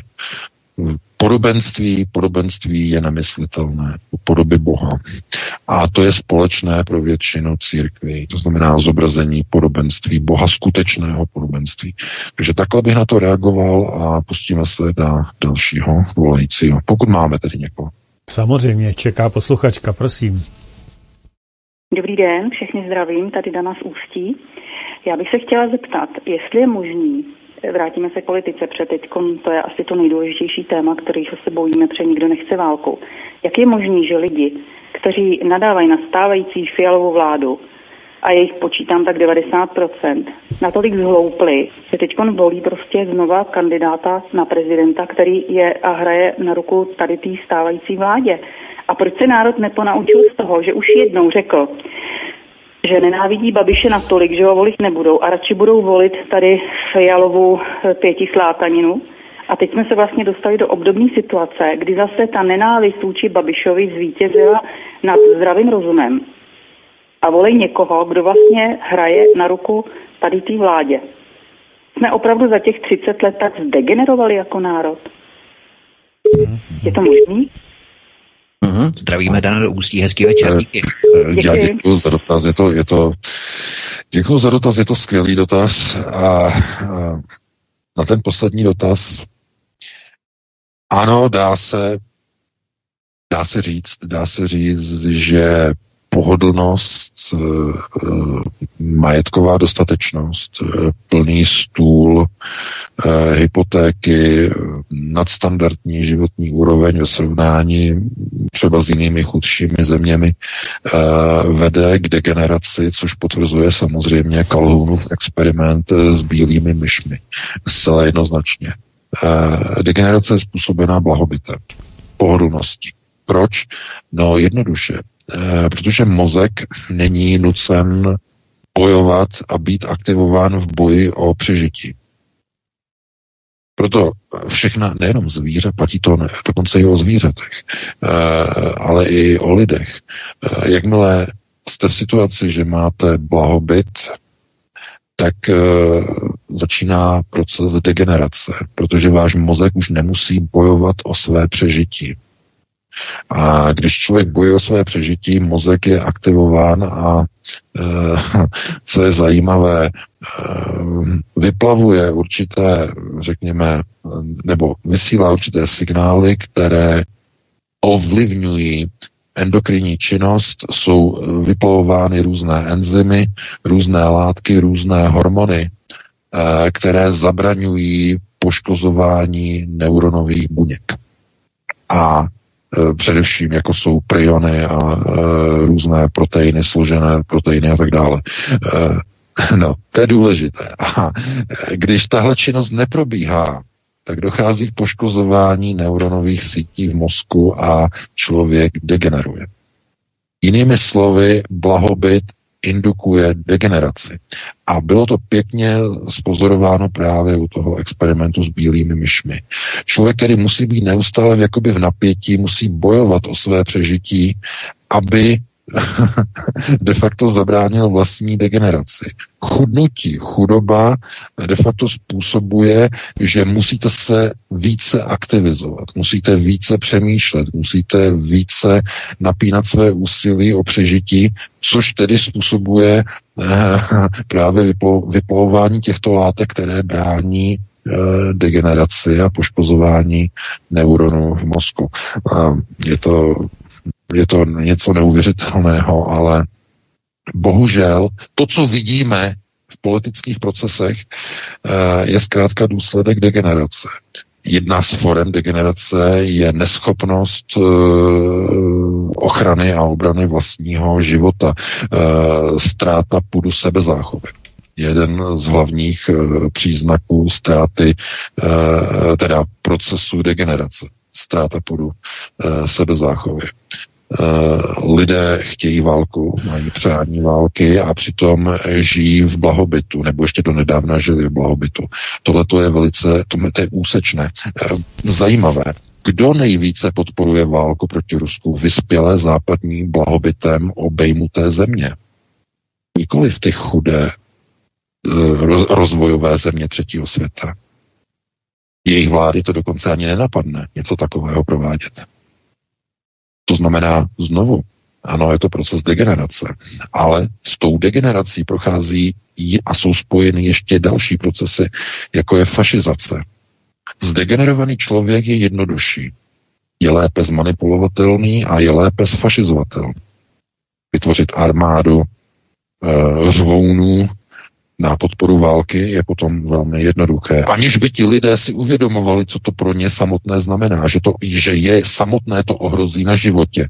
Ztráta půdu sebezáchovy. Zcela jednoznačně. Takže bohužel No a takhle bych na to reagoval a pustíme se do dalšího volajícího. To je vlastně zajímavé, že v těch 30. letech minulého století ty Němce se podařilo tak zmanipulovat do té druhé světové války, když vlastně byli 10 let, 12 let po konci té první, že v podstatě za tak krátkou dobu se je podařilo sfašizovat tak jako dnes, v podstatě kdyby jsme 70 let neměli. Bylo to, velice, bylo to velice rychlé. Bylo jo, to, to je zajímavý. Ten proces fašizace trval opravdu jenom pár let, tady v Německu to bylo velice krátké a e, znovu e, E, konec konců Česká republika je nádherným příkladem. Ta skutečně tvrdá protiruská eh, fašizace probíhá v České republice teprve od toho roku 2000, zhruba 2018-2019. Teprve tam od těch tady těch let probíhá. A to je, to je doba nějakých 4-5 let, to je velice krátké. E, proto na to se musí dávat pozor. No, pustíme se do dalšího volající. Ano, již čeká ze Slovenska posluchač, prosím. Hm, dobrý večer, to je posluchač Bratislavy. Chcel by sa pána Beka opýtať, že pri terajšej situácii vo svete, keď reálne hrozí jadrová tretia svetová vojna, či mimozemské, mimozemské entity, ktoré vlastne sledujú našu planetu a záleží im na zachovaní nejakú celku nepoškodenú, či majú technológie, ktoré by dokázali zabrániť štartu strategických medzikontinentálnych rakiet alebo technológie, ktoré by vedeli deaktivovať hlavice týchto rakiet. Ďakujem. Do počutě. Ano, děkuji. No, já děkuji uh, za dotaz. No tak technologie, které jsou mimo, uh, řekněme, uh, schopnosti a dostupnosti uh, armád, velkých armád této planety a zbraně, mm, kterými disponuje syndikát, se nedají srovnávat. Každopádně to, co ohraž, ohrozuje nebo maximálně ohrožuje vládnoucí elity, je takzvaný efekt vysokého muže nebo též efekt vyššího muže, Eh, to znamená eh, setkání eh, nebo zobrazení, lépe řečeno manifestace syndikátu přímo obyvatelstvu této planety. A to je asi to, čeho se komise 300 bojí úplně nejvíc.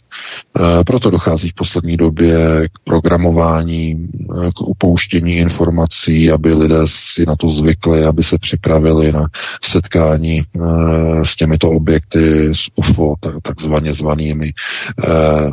Proto najednou i vládní orgány Spojených států uveřejňují veřejně tyto informace, už to není takzvaně cenzurované. Je to všechno s cílem zabránit právě onomu efektu vysokého muže, to znamená zhroucení společenské civilizace, která přeběhne na stranu nového vládce.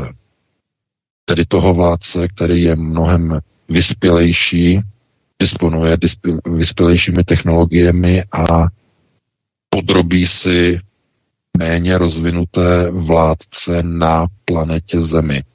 Lidé, lidé a národy přeběhnou na stranu nového eh, vůdce, to znamená takzvaný efekt vysokého muže. A to je jedna z největších hrozeb eh, současného světového sionistického systému řízení Komise 300. Největší hrozba, největší ohrožení. Ve chvíli, kdy národy by zjistili, že eh, přestanou podléhat takzvaně globálním strukturám a vrhnou se do náruče syndikátu. Jehož meziplanetární lodě zaparkují ve, výš, ve výšce 500 metrů nad hlavními městy e, nehybně jednotlivých států. v tom okamžiku dojde ke zhroucení světové vlády Komise 300. Tomuto oni chtějí zabránit. E, proto se nedivte, že Hollywood točí různá programovací videa, nejenom Hollywood, ale i na, na Netflixu a na všech streamovacích platformách e, různé filmy a seriály o příchodu prostě nové civilizace a tak dále a tak dále. E, je to všechno příprava obyvatelstva na tenhle ten efekt, aby lidé nebyli připraveni. Takže pustíme se do dalšího volajícího. Ano, je to připravený, prosím, můžete. Dobrý večer, zdravím všechny ve studiu a všechny posluchače, Jirka Hostivář.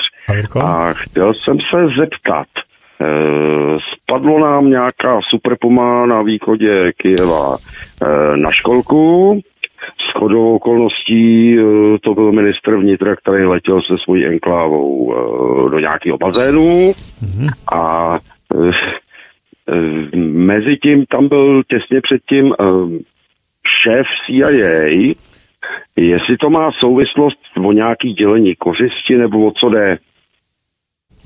Mhm, dobře. Budu vás poslouchat. Díky, měj se, ahoj. Tak. No ano, já děkuji za dotaz. No tam byl ten důvod, že oni eh, letěli příliš nízko, protože měli strach, že někdo se střelí. Eh, letěli asi 15 metrů nad zemí a školky, uh, obrovská tragédie. No, jenže, chápete, to je Ukrajina. Na Ukrajině je možné úplně všechno. Ukrajina to je něco podobné jako Česko, které snese všechno, ale na té Ukrajině je to umocněné ještě na druhou. Uh, prostě posadit celou vládu do jednoho stroje a ten stroj potom spadne.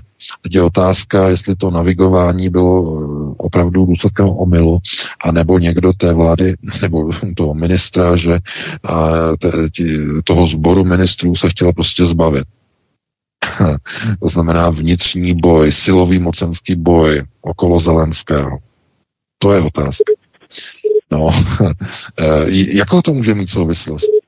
Není to náhodou odveta za vraždu vyjednavače Ukrajiny, za popravu ze strany SBU, uh, uh, ukrajinského vrch, vysokého vyjednavače s Rusama, uh, který byl popraven teď před několika dny. no samozřejmě na Telegramu už jedou prostě teorie, že to byla odveta lidí z okruhu generálního štábu, eh, protože tam je samozřejmě, tam zuří obrovský mocenský boj mezi tajnou službou SBU, která je okolo Zelenského a mezi generálním štábem a mezi sebou si vybíjí své hlavouny. To znamená, to je Ukrajina, ukrajinizace politiky. Hmm. Možná, že tohle přijde i do Prahy, protože s fialovou vládou je možné, že si mezi sebou taky začnou svoje koně eh, takzvaně terminovat, eh, protože eh, jestliže ta ukrajinizace bude probíhat takhle silně do čeru, jako probíhá, tak eh, společně s tou Ukrajinou eh, přijdou i politické zákulisní procesy ukrajinizace politiky a to potom se Fialová vláda bude mít na co těšit. Takže bych jenom takhle s přesahem komentoval, no a pustíme se do dalšího volajícího. Hlavně, ať to není na školku, ať to třeba nad budovou starosti Prahy 6, třeba to bylo ideální, kdyby něco takového spadlo. Pojďme dál. Takže předpokládám, že někdo je na telefonu, mě to, to nějak zlobí teďko. Halo, slyšíme se? Ano. Tak výborně, jste ve vysílání, můžete mluvit. Dobrý den, zdravím všechny, posluchačka z Vrbna pod Braděrem a chtěla bych v prvé řadě poděkovat panu VK za vysvětlení, jak je to s tou degenerací a rozežraností. To je pravda. A já si myslím, že to má souvislost i s těma politikama, že oni kdyby nebyli tak rozežraní, tak nemůžu se takhle chovat, ale to je mimo. Moje otázka zní, jestli pan VK si opravdu myslí, že voliči mohou něco změnit tady jsou dvě špatné volby. Včera mi volala paní a říkala, víš, to je jako když blecha si myslí, že porazí velblouda. My nemůžeme nic změnit, ať už zvolíme jednoho nebo druhého, protože oba dva budou poslouchat diktát zvenčí. A ten, ta válka není uh, proti Rusku, není Ukrajina Rusko, ale je to USA Rusko. Oni nás akorát používají. A i ta 91-letá paní tohle vidí. Mě by zajímalo, jestli opravdu, pane VK, si myslíte, že nejít volbám znamená způsobit něco zlého. Vzpomínáte na Havla? Kdo ho zvolil? Kdo ho náhrad dostal? Lidi? Ne. On byl vybrán v USA. Děkuji vám za odpověď. Tak jo, děkujem. No, děkuji. No, Václav Havel, především, když teda Václav, Václav Havel nebyl vybrán z USA, ten byl vybraný v Moskvě, e, že e, takzvanou čtvr, e, čtvrtým, čtvrtou komisí KGB, že jeho krycí svodka chudožník K1, krycí tedy umělec, že chudožník bylo krycí jméno Václava Havla svodce KGB, ne, ne Spojené státy. Židovské organizace dostaly Václava Havla k moci v roce 90. Byli připraveni samozřejmě sionistický proces řízení, zastřešený tady odsud z Německa, z Měchova, kamitétem. Tohleto, ale aby jsme se vrátili k současným procesům té druhé volby, toho druhého kola voleb. Uh, jestli nejít k volbám, jako znamená uh, skutečně volit nepřímo generála Pavla. Podívejte se. Andrej Babiš, ten rozdíl mezi generálem Pavlem a Andrejem Babišem je, že Andrej Babiš má co ztratit, na rozdíl od generála Pavla. A ten samotný fakt, že má co ztratit, je tím garančním bezpečnostním mechanismem, že nepůjde. Babiš totiž není eh, politik, který půjde přes mrtvoly. To doufám jste viděli během jeho vlády, eh, že eh, dělá procesy jak v Evropské unii, blokační mechanismy, tak, aby se udržel u moci v České republice, aby nenaštval voliče, víte, takové ty mechanismy jako zablokování kvót na migranty, eh, které prosadil Babiš v Evropské unii a tak dále. Eh, a zároveň dosadil eh, Evu Jourovou do komise, aby zase to měl dobře takzvaně s globalistickými předáky, to znamená ten systém vyvažování jedno plus, druhé minus. Tohle je typický Babiš, to znamená vyvažování. A v této katastrofální situaci potřebujeme někoho, kdo má právě tuhletu pojistku. To znamená, není všeho schopný. Ve chvíli, podívejte se na vládu Petra Fialy, to je vláda všeho schopných lidí, naprosto všeho schopných. A kdyby se dostal k moci všeho schopný jejich kandidát Fiala, agent, rozvědčík, bývalý kádr a šéf základní organizace KSČ na Praze 3, tuším Praha 3, e, tak e, to by to znamenalo? No, znamenalo by to samozřejmě zatažení České republiky do války s velkou pravděpodobností. S velkou v nějaké formě, v nějaké podobě a v nějakém časovém e, blíže neurčeném horizontu. Takže v téhle chvíli ano, opravdu nejít k volbám znamená volit tragédii, katastrofu pro národ. Zcela jednoznačně. A e, proto já říkám, že kdyby v tom druhém kole byl, byla Nerudová s Pavlem, bylo by to mnohem jednodušší pro alternativu. Zkrátka by se nešlo k volbám, protože tam by nebylo koho volit a mohli bychom být úplně v klidu, protože volit jednoho kandidáta Fialovy vlády nebo druhého by nemělo smysl. Ale teď máme alespoň tu možnost e, dosadit tam Babiše, který bude žrát krev jak Fialově vládě, tak i pražské Havlérce. A jenom díky tomu a jenom kvůli tomu je třeba uh, tuhle tu volbu opravdu zvážit. Takže takhle bych na to reagoval, no a pustíme se do dalšího volajícího. Který je na telefonu, tak prosím. No, dobrý večer, slyšíme se? Ano, prosím, povídejte. No, dobrý večer. Tady je Miluše z Vysočiny. Já nemám dotaz, ale mám, zdravím samozřejmě všechny pány, a mám, takovej, mám takovou poznámku. Tady máme podnikatele, eh, který teda zaměstnává Ukrajince. Ti Ukrajinci odjeli nějak těsně předtím, než eh, vlastně začal ten konflikt v tím únoru nebo v lednu domů si vyřizovat nějaký další pracovní povolení a už je sem samozřejmě nepustili. Ale chci říct, že ten pan podnikatel říká, že oni teda jako neválčí a že teda ani nemusí do války.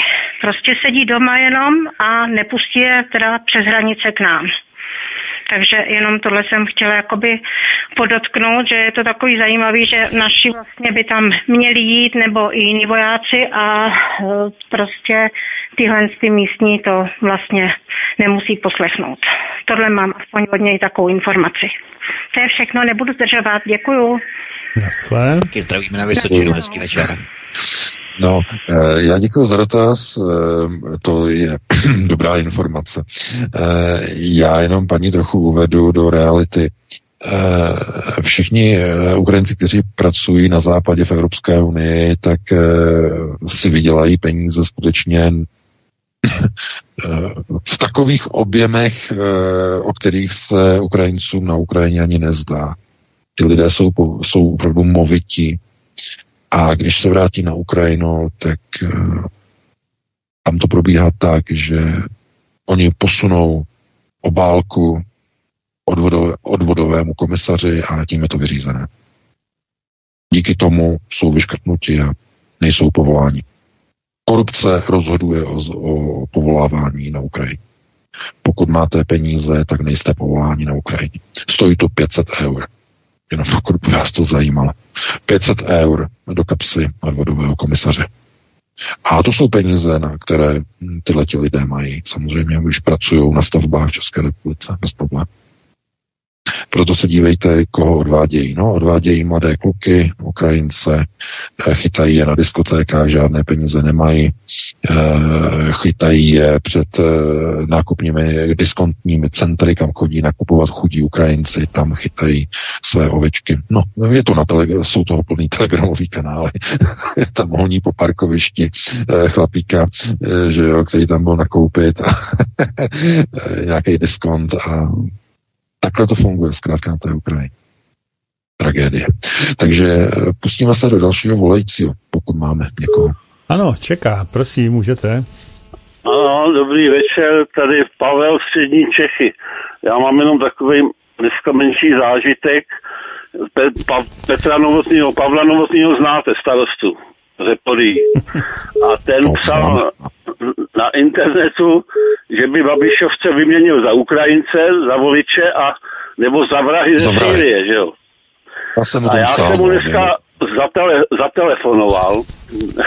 On mi to vzal, já mu říkám, já se vás chci slušně zeptat, proč chcete podporovat bývalého komunistu generála Pavla, že jo? Nebo rozvědčíka. A on říkal, ty hajzle, vol Babiše. A já říkám, já ne, nevolím Babiše, proč na mě řvete? A on, chcípni. No, no, no to, to, to je neuvěřitelné. Já říkal, jak se to chováte? No, a řekl jsem mu, tak seberte svoji rodinu a když máte, když takovýhle, tak běžte bojovat na Ukrajinu se svojí rodinou. A on zase, chcípně hajzle. No, tak to byl můj zážitek dneska, to, to, to se nedá prostě. No. Já bych doporučoval příště, kdybyste si mohl ten rozhovor nahrát, protože to bylo No, skutečně to skvělé. byla moje chyba, já jsem si ho nenahrál. Ale to by, to by se mělo někde... Tak zavolejte, zavolejte znovu, no. on určitě bude stejný.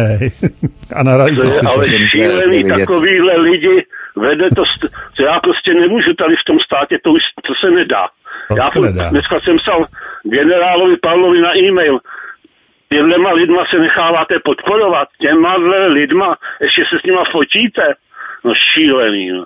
Aj Oni Danuše, se- Danuše. Aj Danuše, no, to, to vím tak, tak. ale to je jenom takový zážitek, zase já furt někam píšu a, a nikdo mi neodpovídá a prostě to nemá cenu, to je hrozný, hrozný. Ma-. Děkuji vám za zpětřední, hezký Tak jo, večer, zdravím taky, vás ze středních. Čech. Tak jo. Pavle, hezký večer. No tak, no, co to politiků.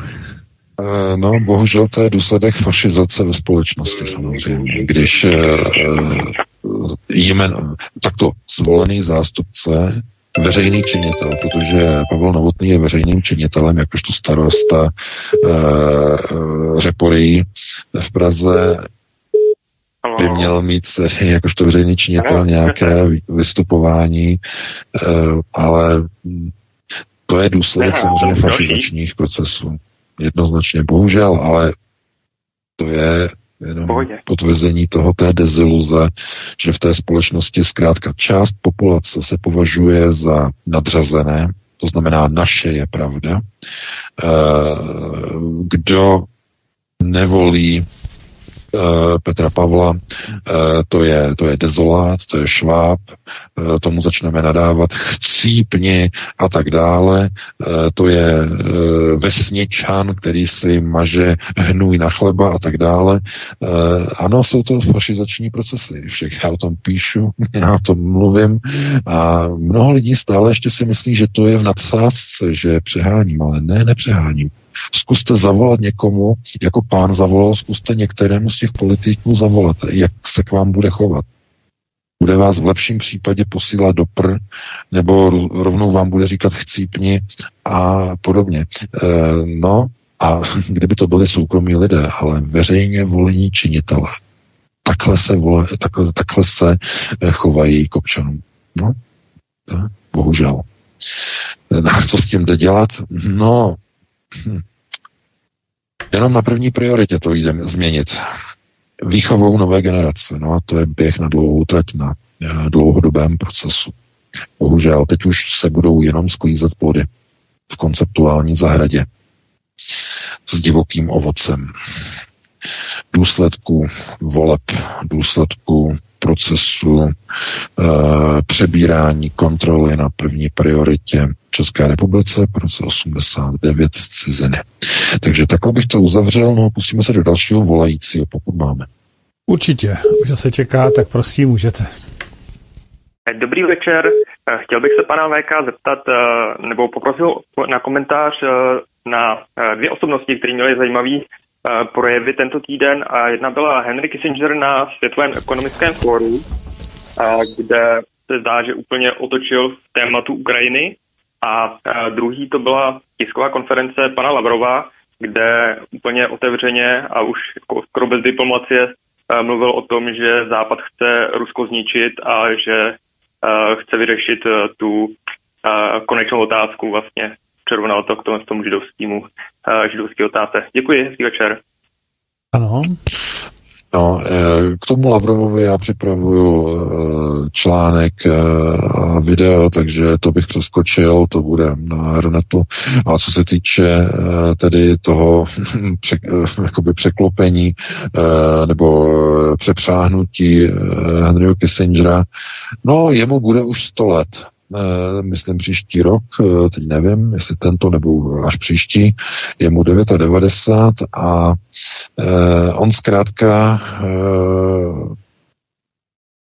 musel přehodit výhybku, protože zřejmě, zřejmě za jeho názory z jara a z, léta minulého loňského roku mu bylo zřejmě vyhrožováno. To bylo vidět, že bylo to moc, bylo to příliš, protože eh, ten jeho výrok v Davosu, že, jo, eh, že Ukrajina by měla být v Severoatlantické alianci a zároveň, že Rusko by mělo být jako znovu přijato do západních struktur, západních procesů. Eh, to, to bylo postavené proti sobě. To totiž nejde dohromady, to přímo neguje všechno to, co on vykládal za celou svoji kariéru. On musí samozřejmě vědět, že NATO v Severoatlantické alianci znamená třetí světovou válku a žádné začlenování ruského západu neexistuje e, v takové situaci. To se vzájemně vylučuje. To je jenom ukázka toho, že zatlačili na Kissingera velmi, velmi důrazně protože se odchylil od konceptu, od uh, formy a polohy uh, a už také není nejsilnější samozřejmě, už je velice starý. Takže pouze se ukazuje, uh, jak musí prostě největší západní elity, že o jejich establishmentu, jak musí držet jednotnou neokonzervativní linii tvrdě. A když se odchýlí okamžitě je jim vyhrožováno. No, pojďme se tedy pustit do dalšího volajícího, pokud máme ještě někoho. Samozřejmě, je tady neustále, takže můžete, prosím.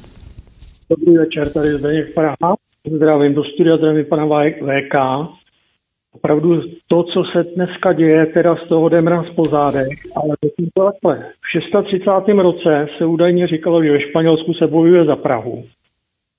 Tak Miloš Zeman za své účastí si řekl, že v Afganistánu se bojuje za Prahu, nevím, jak to teda myslel. Výsledek jsme viděli. úprk Američanů. A v současné době za týden bude tenhle národ mít možnost ne bojovat, ale skutečně asi zachránit zatím Českou republiku. Jak se, jaký bude výsledek, to uvidíme, ale teda je to opravdu tristní záležitost. Co na to pan VK, děkuji. Taky děkujem. Děkuji za dotaz. Já jsem to vlastně na začátku našeho pořadu říkal, jako co, co to bude znamenat. Pokud uh, lidé tam nedotlačí Andreje uh, v těch volbách, uh, aby dostal nějakých 50,7 desetiny procenta hlasu, případně 50,9 desetiny procenta hlasu, znamená lehce přes polovinu, uh, a bude tam naopak protlačený s nějakým rozdílem, uh, nedej bože, třeba s rozdílem uh, půl nebo jedno jednoho milionu hlasů generál Pavel, tak eh, to rozhodne o budoucnosti národa. Pokud eh, nepřijdou k volbám nevoliči, pokud nepřijdou k volbám ti, kteří chtějí zachránit národ, kteří si uvědomují, co se děje, co by se stalo, kdyby tam byl generál Pavel, pokud nepřijdou k volbám, tak eh, opravdu hrozí, že Pavel může vyhrát volby o nějakých 700, 800 tisíc hlasů, klidně o milion hlasů. Drtivě zvítězí a e, Fialová vláda bude na koni, bude mít svého prezidenta, prezident jmenuje Fialovi ústavní soudce a bude vymalováno. Tohle to si musí všichni uvědomit. Už nejde ani o prezidenta, jde dokonce o nové představitele ústavního soudu, které prezident bude jmenovat tento rok, nový prezident. A víte, jak minulý nebo ještě eh, současný předseda ústavního soudu, jak ovlivnil parlamentní volby v roce 2021 změnou volebního kvóra koalic. Že koalice měly kvórum 5, 10, 15 a bylo to změněno na 5, 7, 9. Díky tomu existuje teď něco, čemu se říká pěti koalice, která válcuje volby. Jak by neměli nárok, neměli by šanci. Takže mít svého předsedu ústavního soudu je strašně důležité pro fialovou vládu, pro uchopení a uchvácení moci v republice.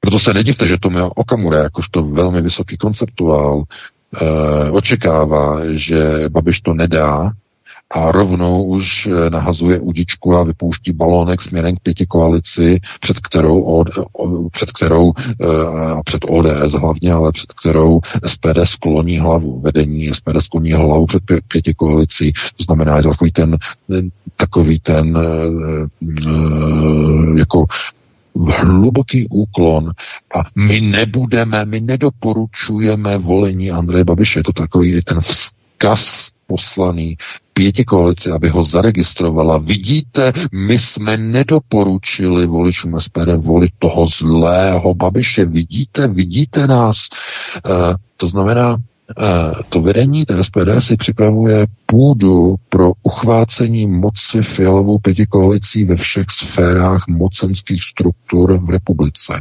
Jak struktura e, hradu, Pražského hradu, tak i struktura ústavního soudu. Připravují se na to. Dopředu už dělají uh, prostě úklony směrem k pěti koalici proti Bobišovi. To je, to je, z toho já bych měl ještě větší obavy, než uh, z toho, že někdo prostě půjde nebo nepůjde k volbám. Tohle to je ještě mnohem horší signál, ze kterého doslova mrazí. To jsem vůbec nečekal. No, asi zřejmě ani, ani voliči SPD. Takže eh, takhle bych to jenom zaokrouhlil eh, a pustíme se do dalšího volajícího. Který žádní voliči nebudou, žádní voliči nebudou v podstatě. A to je taková vsuvka. Tak, pojďme na dalšího. Tak můžete, prosím. Dobrý večer, pán Beka. Pozdravím vás takto v novom roku, posluchačka z Prahy. Ja by som chcela nadviazať, ako ste rozprávali o syndikátu a o komise 300 čo myslíte, čo by bolo pre nás ľudí na Zemi lepšie, keby ten syndikát, on nás nejakým spôsobom viedol, my by sme boli pod ním, alebo tá komise 300 je predsa lepšia. Neviem, za akých podmienok dostali oni mandát, aby viedli nás, komise 300, ale vzhľadom na to, že syndikát nejakým spôsobom asi nie je spokojný, aký tam, kde nás zaviedli, tak či by to nakoniec pre nás nebolo ešte horšie. Alebo na druhú stranu sú to vyššie bytosti, ktoré by boli lepšie pre nás. Ďakujem, budem počúvať. Mhm, jasně, rozumím. No, podívejte se. Eh, na to je odpověď eh, poměrně, poměrně složitá, protože syndikát zastřešuje takzvané extraterestriální procesy eh, řízení.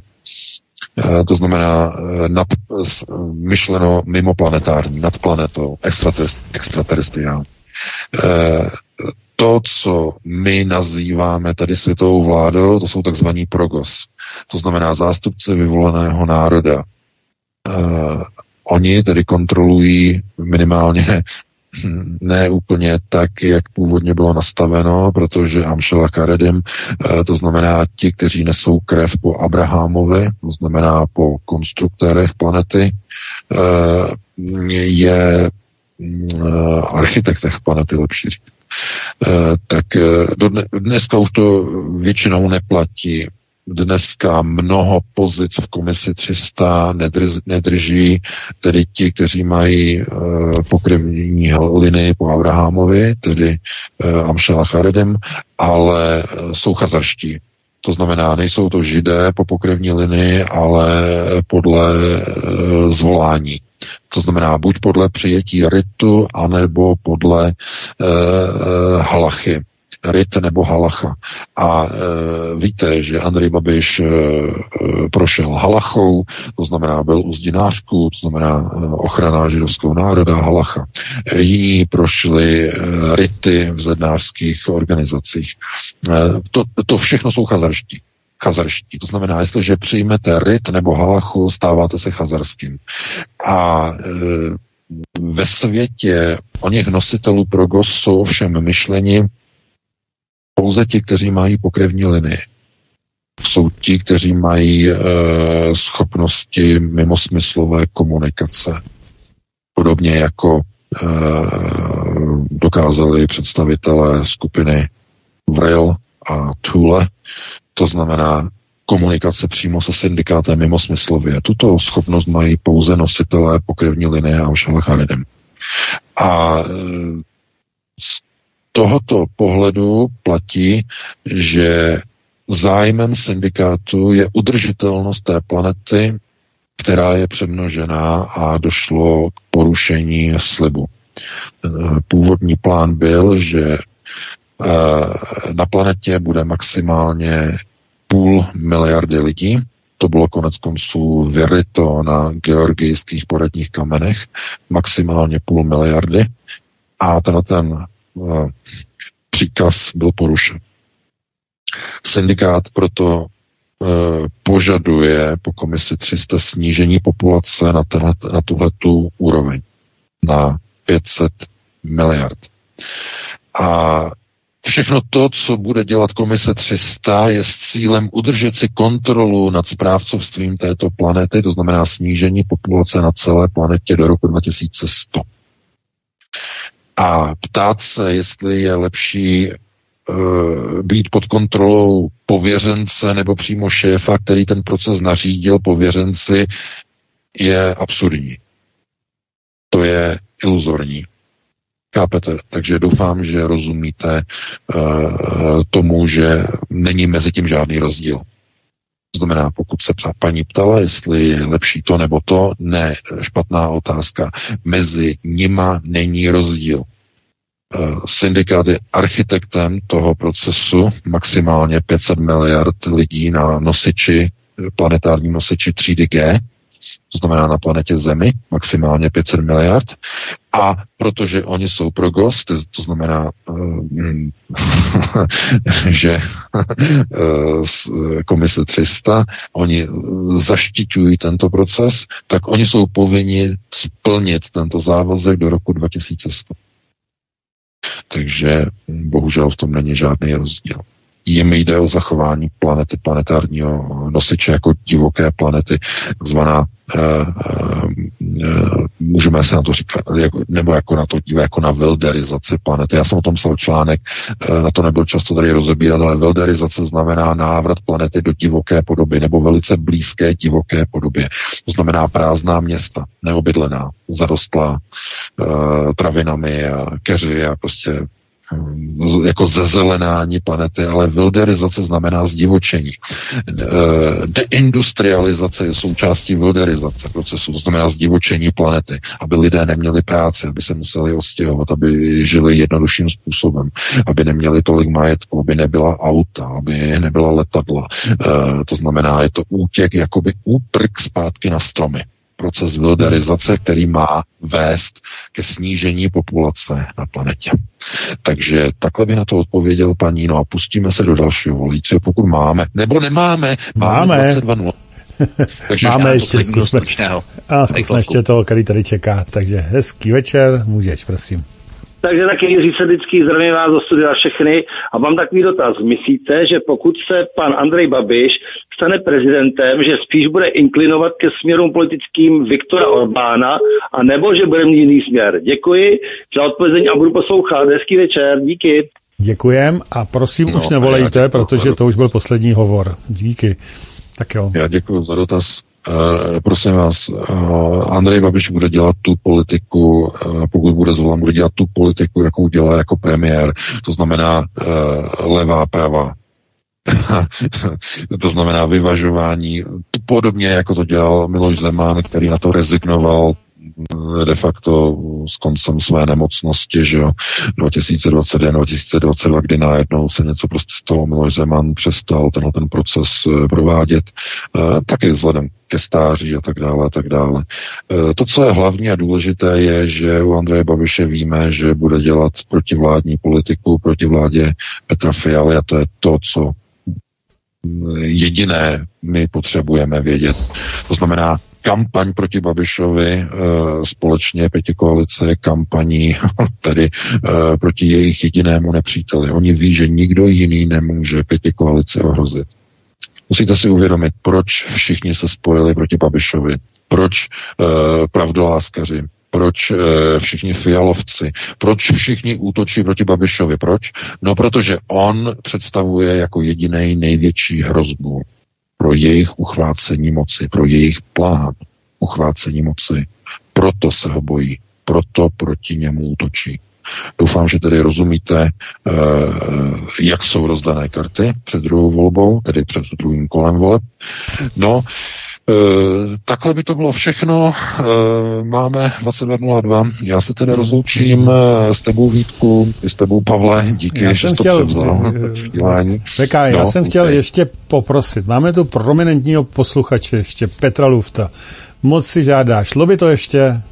No šlo by to jako, pokud vám to nenabourá vysílat. Ne, ne, ne, ne, ne.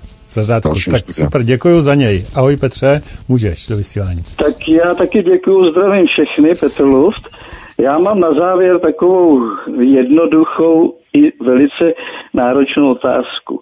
Pane VK, jak hodnotíte současnou uh, alternativu v České republice v kontextu teda, dejme tomu dvou let posledních, včetně všech eskapát eh, uvnitř této alternativy a její ambice na nějakou změnu, hm, například svržení vlády a převzetí eh, z celkového řízení státu v tom smyslu, aby bylo to pro, naší, pro náš národ kladné a přínosné. To je všechno, co jsem chtěl. Mějte se hezky. Tak díky, super. A už nevolejte, no, opravdu já, už nikoho neberem. Tak. Já děkuji za dotaz. No, alternativa. Alternativa je široce rozštěpená, protože v ní je obrovský prout, názorový prout mnoha směrů. A e, asi zřejmě ten dotaz byl směř, směřovaný na ty velmi úspěšné demonstrace Česká republika na prvním místě, Eh, které vlastně měly velkou razanci, minimálně ta demonstrace 3. září minulého roku v Praze na Václaváku. A eh, nakonec se teď ukazuje, že to tak jakoby nějak začalo jako vy, vyčpívat, jako vyprchat najednou, eh, že co se stalo, No, je to jednoduché, protože pokud posloucháte pana Láďu Vrábela, Eh, hlavního organizátora, nebo ještě do nedávna hlavního, já teď nevím, jak to tam mezi něma vůbec je nastavené, protože tam pořád se něco měnilo, No teď VK Láďa Vrábel dělá zítra taky demonstraci, to mě ještě poprosil, abych to, abychom to avizovali. Hmm. Zítra taky proběhne demonstrace na Václavské náměstí. Bude online připojení i David Icke, který nemůže samozřejmě vkročit do zemí Evropské unie eh, podle vydaného zákazu, takže tam bude online i David Icke. Nicméně bude zítra eh, demonstrace na Václavském náměstí, kde všechny srdečně zveme, jenom taky jménem Ládi Vrábela. Eh, Pojdej, VK, pokračuj. Takže, takže naštěstí tam ještě je. Zkrátka se ukazuje, že okolo tady těch demonstrací se prostě vždycky nalepí spousta lidí, která na té alternativě je někde velice blízko tomu mainstreamu, ale mají lehké alternativní směřování. Já jim říkám centristé. A tihleti centristé e, stojí skutečně mezi alternativou a mainstreamem. Jo, to znamená, jsou jakoby ve středu a mají dobré názory, ale zároveň se nechtějí rozejít se strukturami establishmentu. A těch lidí, centristů na alternativě je obrovské množství. Opravdu velmi mnoho. E, Za prvé, není u nich vidět příliš mnoho konceptuální gramotnosti. Nechápou eh, hlavní příčiny problému vůbec mocenského uchopení moci po roce 1989 v Československu, později v České republice. Jsou tam zástupci, kteří jsou napojeni na velice problematické politické, já říkám politické žetony, znamená, to jsou politici, které ze zahraničí vhodí do České republiky jako do hrací automatu jako žeton a ono to něco vyrobí. Ten politik něco udělá pro ten západ, to znamená, to jsou politika žetonů, o tom bychom někdy mohli taky popovídat. A všichni tihleti politici de facto vedou k mainstreamizaci alternativních projektů. To znamená, ta mainstreamizace je tam vidět už třeba od samotného počátku. Najednou se tam objeví lidé, kteří jsou napojení nebo bývali napojeni třeba na ODS, bývali napojeni na TOP 09, na KDU, ČSL, na ČSSD, VIS, SPD a kandidáti přeběhnuvší z ČSSD do SPD. To znamená, ten proces snahy o mainstreamizaci té strany vychází právě od těchto centristů. Typickým centristou je právě zmíněný uh, pan, uh, no, pan Bašta, pan Jaroslav Bašta, jako kandidát, který dělal dlouhá léta že jo, vládní politiku, vládní strana, potom taky opoziční ČSSD a v poslední době prostě přestoupil do té jakoby stále ještě alternativní SPD, ale on je v pozici centristy. To znamená, on se nechce rozejít s mainstreamovým e, režimem. Vys jeho hlasování na podporu rozšiřování na to o Finsko a Švédsko jako jediný poslanec za SPD.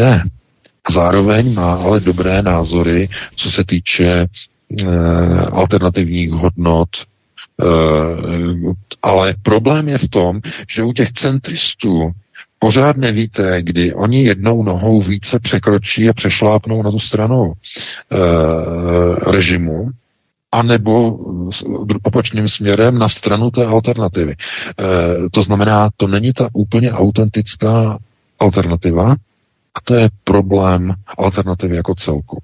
To znamená, mnoho těch lidí, kteří jdou do alternativních procesů, tak se snaží o centrismus, o e, přibližování té alternativní straně k centrálním procesům řízení za jediným účelem získat více konformních voličů, kteří e, jsou v tom mainstreamu, v tom hlavním proudu.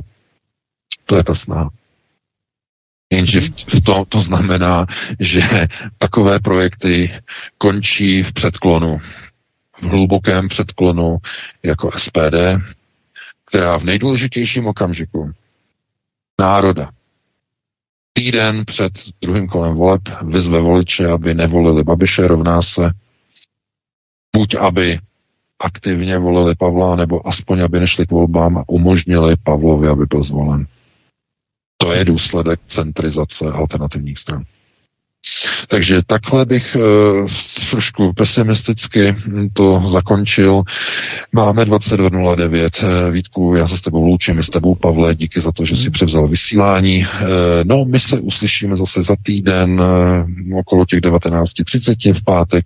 Vy si to opět užijete, protože přineseme nová témata z domova i ze světa. Do té doby si užijte pracovní týden, že jo, ještě více než pracovní si užijte víkend, no a pro tu chvíli, pokud budete spát, tak přeju krásnou dobrou noc.